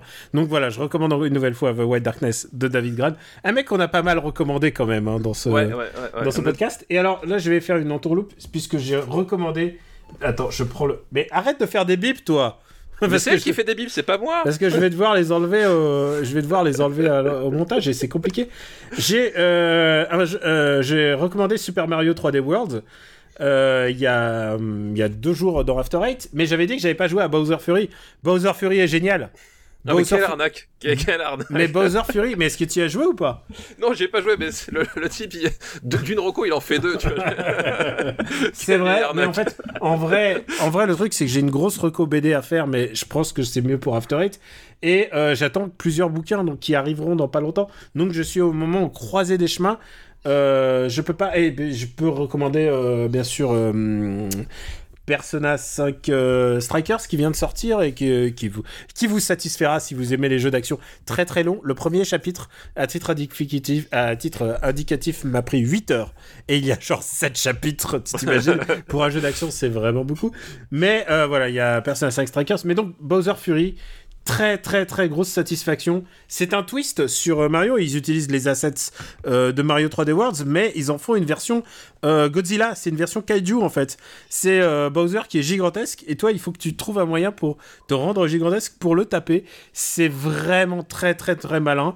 Il y a il y a les indices de ce que pourrait être un open world à la Mario en fait et c'est très très très très très bien vraiment euh, si vous aimez euh, voilà si vous avez déjà fait euh, 3D Worlds Vraiment, ça vaut le coup de se emprunter, empruntez-le, empruntez-le, ou, ou, taxez-le, ou faites quelque chose. Mais Bowser Fury, c'est vraiment un des meilleurs jeux de Mario de l'année, et euh, c'est juste le, juste comme un DLC euh, du jeu original. Et il faut, il faut savoir qu'on peut y jouer directement en fait, hein, depuis le menu. En fait. Euh, voilà, c'est un contenu qui est vraiment euh, fait pour être joué aussi à part quoi. Ouais, je te, je te recommande d'y jouer. Euh, tu peux y jouer à deux en coop si tu veux savoir. Donc peut-être que ça peut être rigolo de jouer ça avec Gertrude, puisque maintenant c'est acté qu'elle s'appelle Gertrude. ouais, définitivement voilà. Mais en même temps, tu sais quoi, quand je la vois, quand je, je la connais depuis tout petite, mais quand je la vois, je me dis quand même, elle aurait dû s'appeler Gertrude. elle a une tête de Gertrude. Il n'y a pas de tête de Gertrude. C'est juste que je pensais que c'est comme ça qu'elle aurait dû s'appeler. Papa, merci, euh, merci de t'être prêté au jeu cet après-midi, puisqu'on a enregistré un après-midi pour une fois. Euh, où peut-on te retrouver? Eh ben écoute, euh, dans, euh, dans Super Cine Battle évidemment, dans After Eight, où nous avons fait un épisode récemment où nous parlons de, ben, de l'excellente série Cobra Kai. Je pense que le, le terme n'est pas usurpé. voilà, dans Rocktogone chaque mois avec Max Besnard, ben, peut-être bientôt dans le Growlcast, dans chez Gamecult. On va me retrouver bientôt, bientôt, bientôt. Et oui, attends, c'est le moment de faire la promo. J'ai failli oublier que... Putain, c'est vraiment le mec euh, pas possible. La euh, nullité de, de, notre promo. Ah ouais, non, mais la, la, la, nullité. Non, bientôt, en fait, j'ai participé à l'écriture d'un livre, voilà. un autre, un, un, un livre donc euh, chez euh, Ad, Advark Édition qui s'appelle Le sabre, le point, le fusil, euh, avec sous l'égide de Marvin Montes. Donc Marvin Montes, c'est qui? C'est le host du podcast HK donc un podcast consacré au cinéma euh, d'arts martiaux, d'action, euh, de, voilà de, de, de, Hong Kong, et donc il va, il, a, il a chapeauté un, un bouquin sur euh, le cinéma euh, hongkongais euh, des années 80-90 particulièrement, mais même s'il si y, a, y a deux trois trucs un peu plus larges, mais voilà vraiment sur le cinéma de genre hongkongais, son explosion, son, son histoire, avec avec plusieurs participants, dont moi, voilà, j'ai participé à écrire sur sur quelques films, et je suis très content euh, de l'avoir fait et bah, j'espère que euh, j'espère que vous vous euh, apprécierez ce, ce, bouquin parce que quand même le, cinéma HK c'est bah, je crois qu'on a on en a encore pas mal reparlé aujourd'hui de façon détournée mais on en a quand même reparlé c'est un cinéma qui est quand même très important pour nous et je pense même du point de vue du cinéma mondial. Enfin, il y a tellement de choses qui ne se feraient pas aujourd'hui dans le cinéma de, occidental sans, sans ce cinéma-là, quoi. c'est certain, et on en a encore reparlé. Aujourd'hui, ça sort quand? Euh, écoute, euh, j'ai pas la date de publication exacte, donc mais euh, il devrait arriver euh, là dans, le, dans, les, dans, les prochains, dans les prochains mois parce que euh, je sais que l'écriture est globalement terminée. Quand je dis globalement terminée, c'est genre à 90% et des brouettes quoi. Donc voilà, c'est ça va aller chez l'imprimeur, je pense dans pas très très longtemps et dès que j'ai la date de sortie exacte, bah, je, je vous le dirai. Ok, bah écoute, bonne nouvelle. Pour ma part, bah After Eight, Super Cine Battle. Euh, MDR aussi de temps en temps, et bien entendu euh, Twitch, twitch.tv slash Robotics, où je suis en train de finir Toilette Princesse, et je vais passer à un autre classique euh, du jeu vidéo très bientôt. Je fais un classique, un truc récent, un truc un classique, un truc récent. Tout, hier, par exemple, c'était... j'ai streamé bah, Bowser, Bowser's Fury, qui est vraiment super. Euh, voilà, c'est tout pour euh, notre actu. Merci encore à ceux qui nous soutiennent sur patreon.com slash RPU. Bientôt euh, des modifications dans le, Patreon pour le rendre encore plus attractif. Et surtout, pour, si vous voulez nous aider, bah, c'est la meilleure manière de le faire. Merci encore, hein, parce que ça nous permet d'avoir des biens culturels, n'est-ce pas? Parce que si on comptait sur les droits d'auteur des livres, n'est-ce pas On n'irait pas très loin, n'est-ce pas, Stéphane? Effectivement, effectivement, voilà ça, ne nourrit pas son homme. Ouais, ni même euh, l'éducation nationale, faut être, faut être franc. Mais euh, ça, c'est un commentaire très personnel. Hein. Tu, tu, tu, peux garder, tu peux garder ton droit de réserve. ah non, non, aucun droit de réserve. On vous embrasse très fort. Euh, Super Ciné Battle est disponible sur supercinébattle.fr et vous y retrouverez la liste mise à jour quand j'aurai la présence d'esprit de le faire. ces derniers jours, c'était un peu le rush, mais là, normalement, ça devrait être bien. Encore une fois, merci Stéphane pour ton accueil dans les montagnes. Bah, y a pas de quoi, y a pas de quoi. Euh, c'était, c'est un vrai plaisir. Tu, tu reviens quand tu veux et quand tu peux. Et tu sais que c'est bientôt déjà quand je peux et quand je veux. tu sais, je sens le fromage de loin. C'est ça, exactement. Euh, je t'embrasse. On vous embrasse très fort et on vous dit à très très très bientôt. Et bon courage à tous. On vous embrasse. Ciao. Ciao à tous. Salut.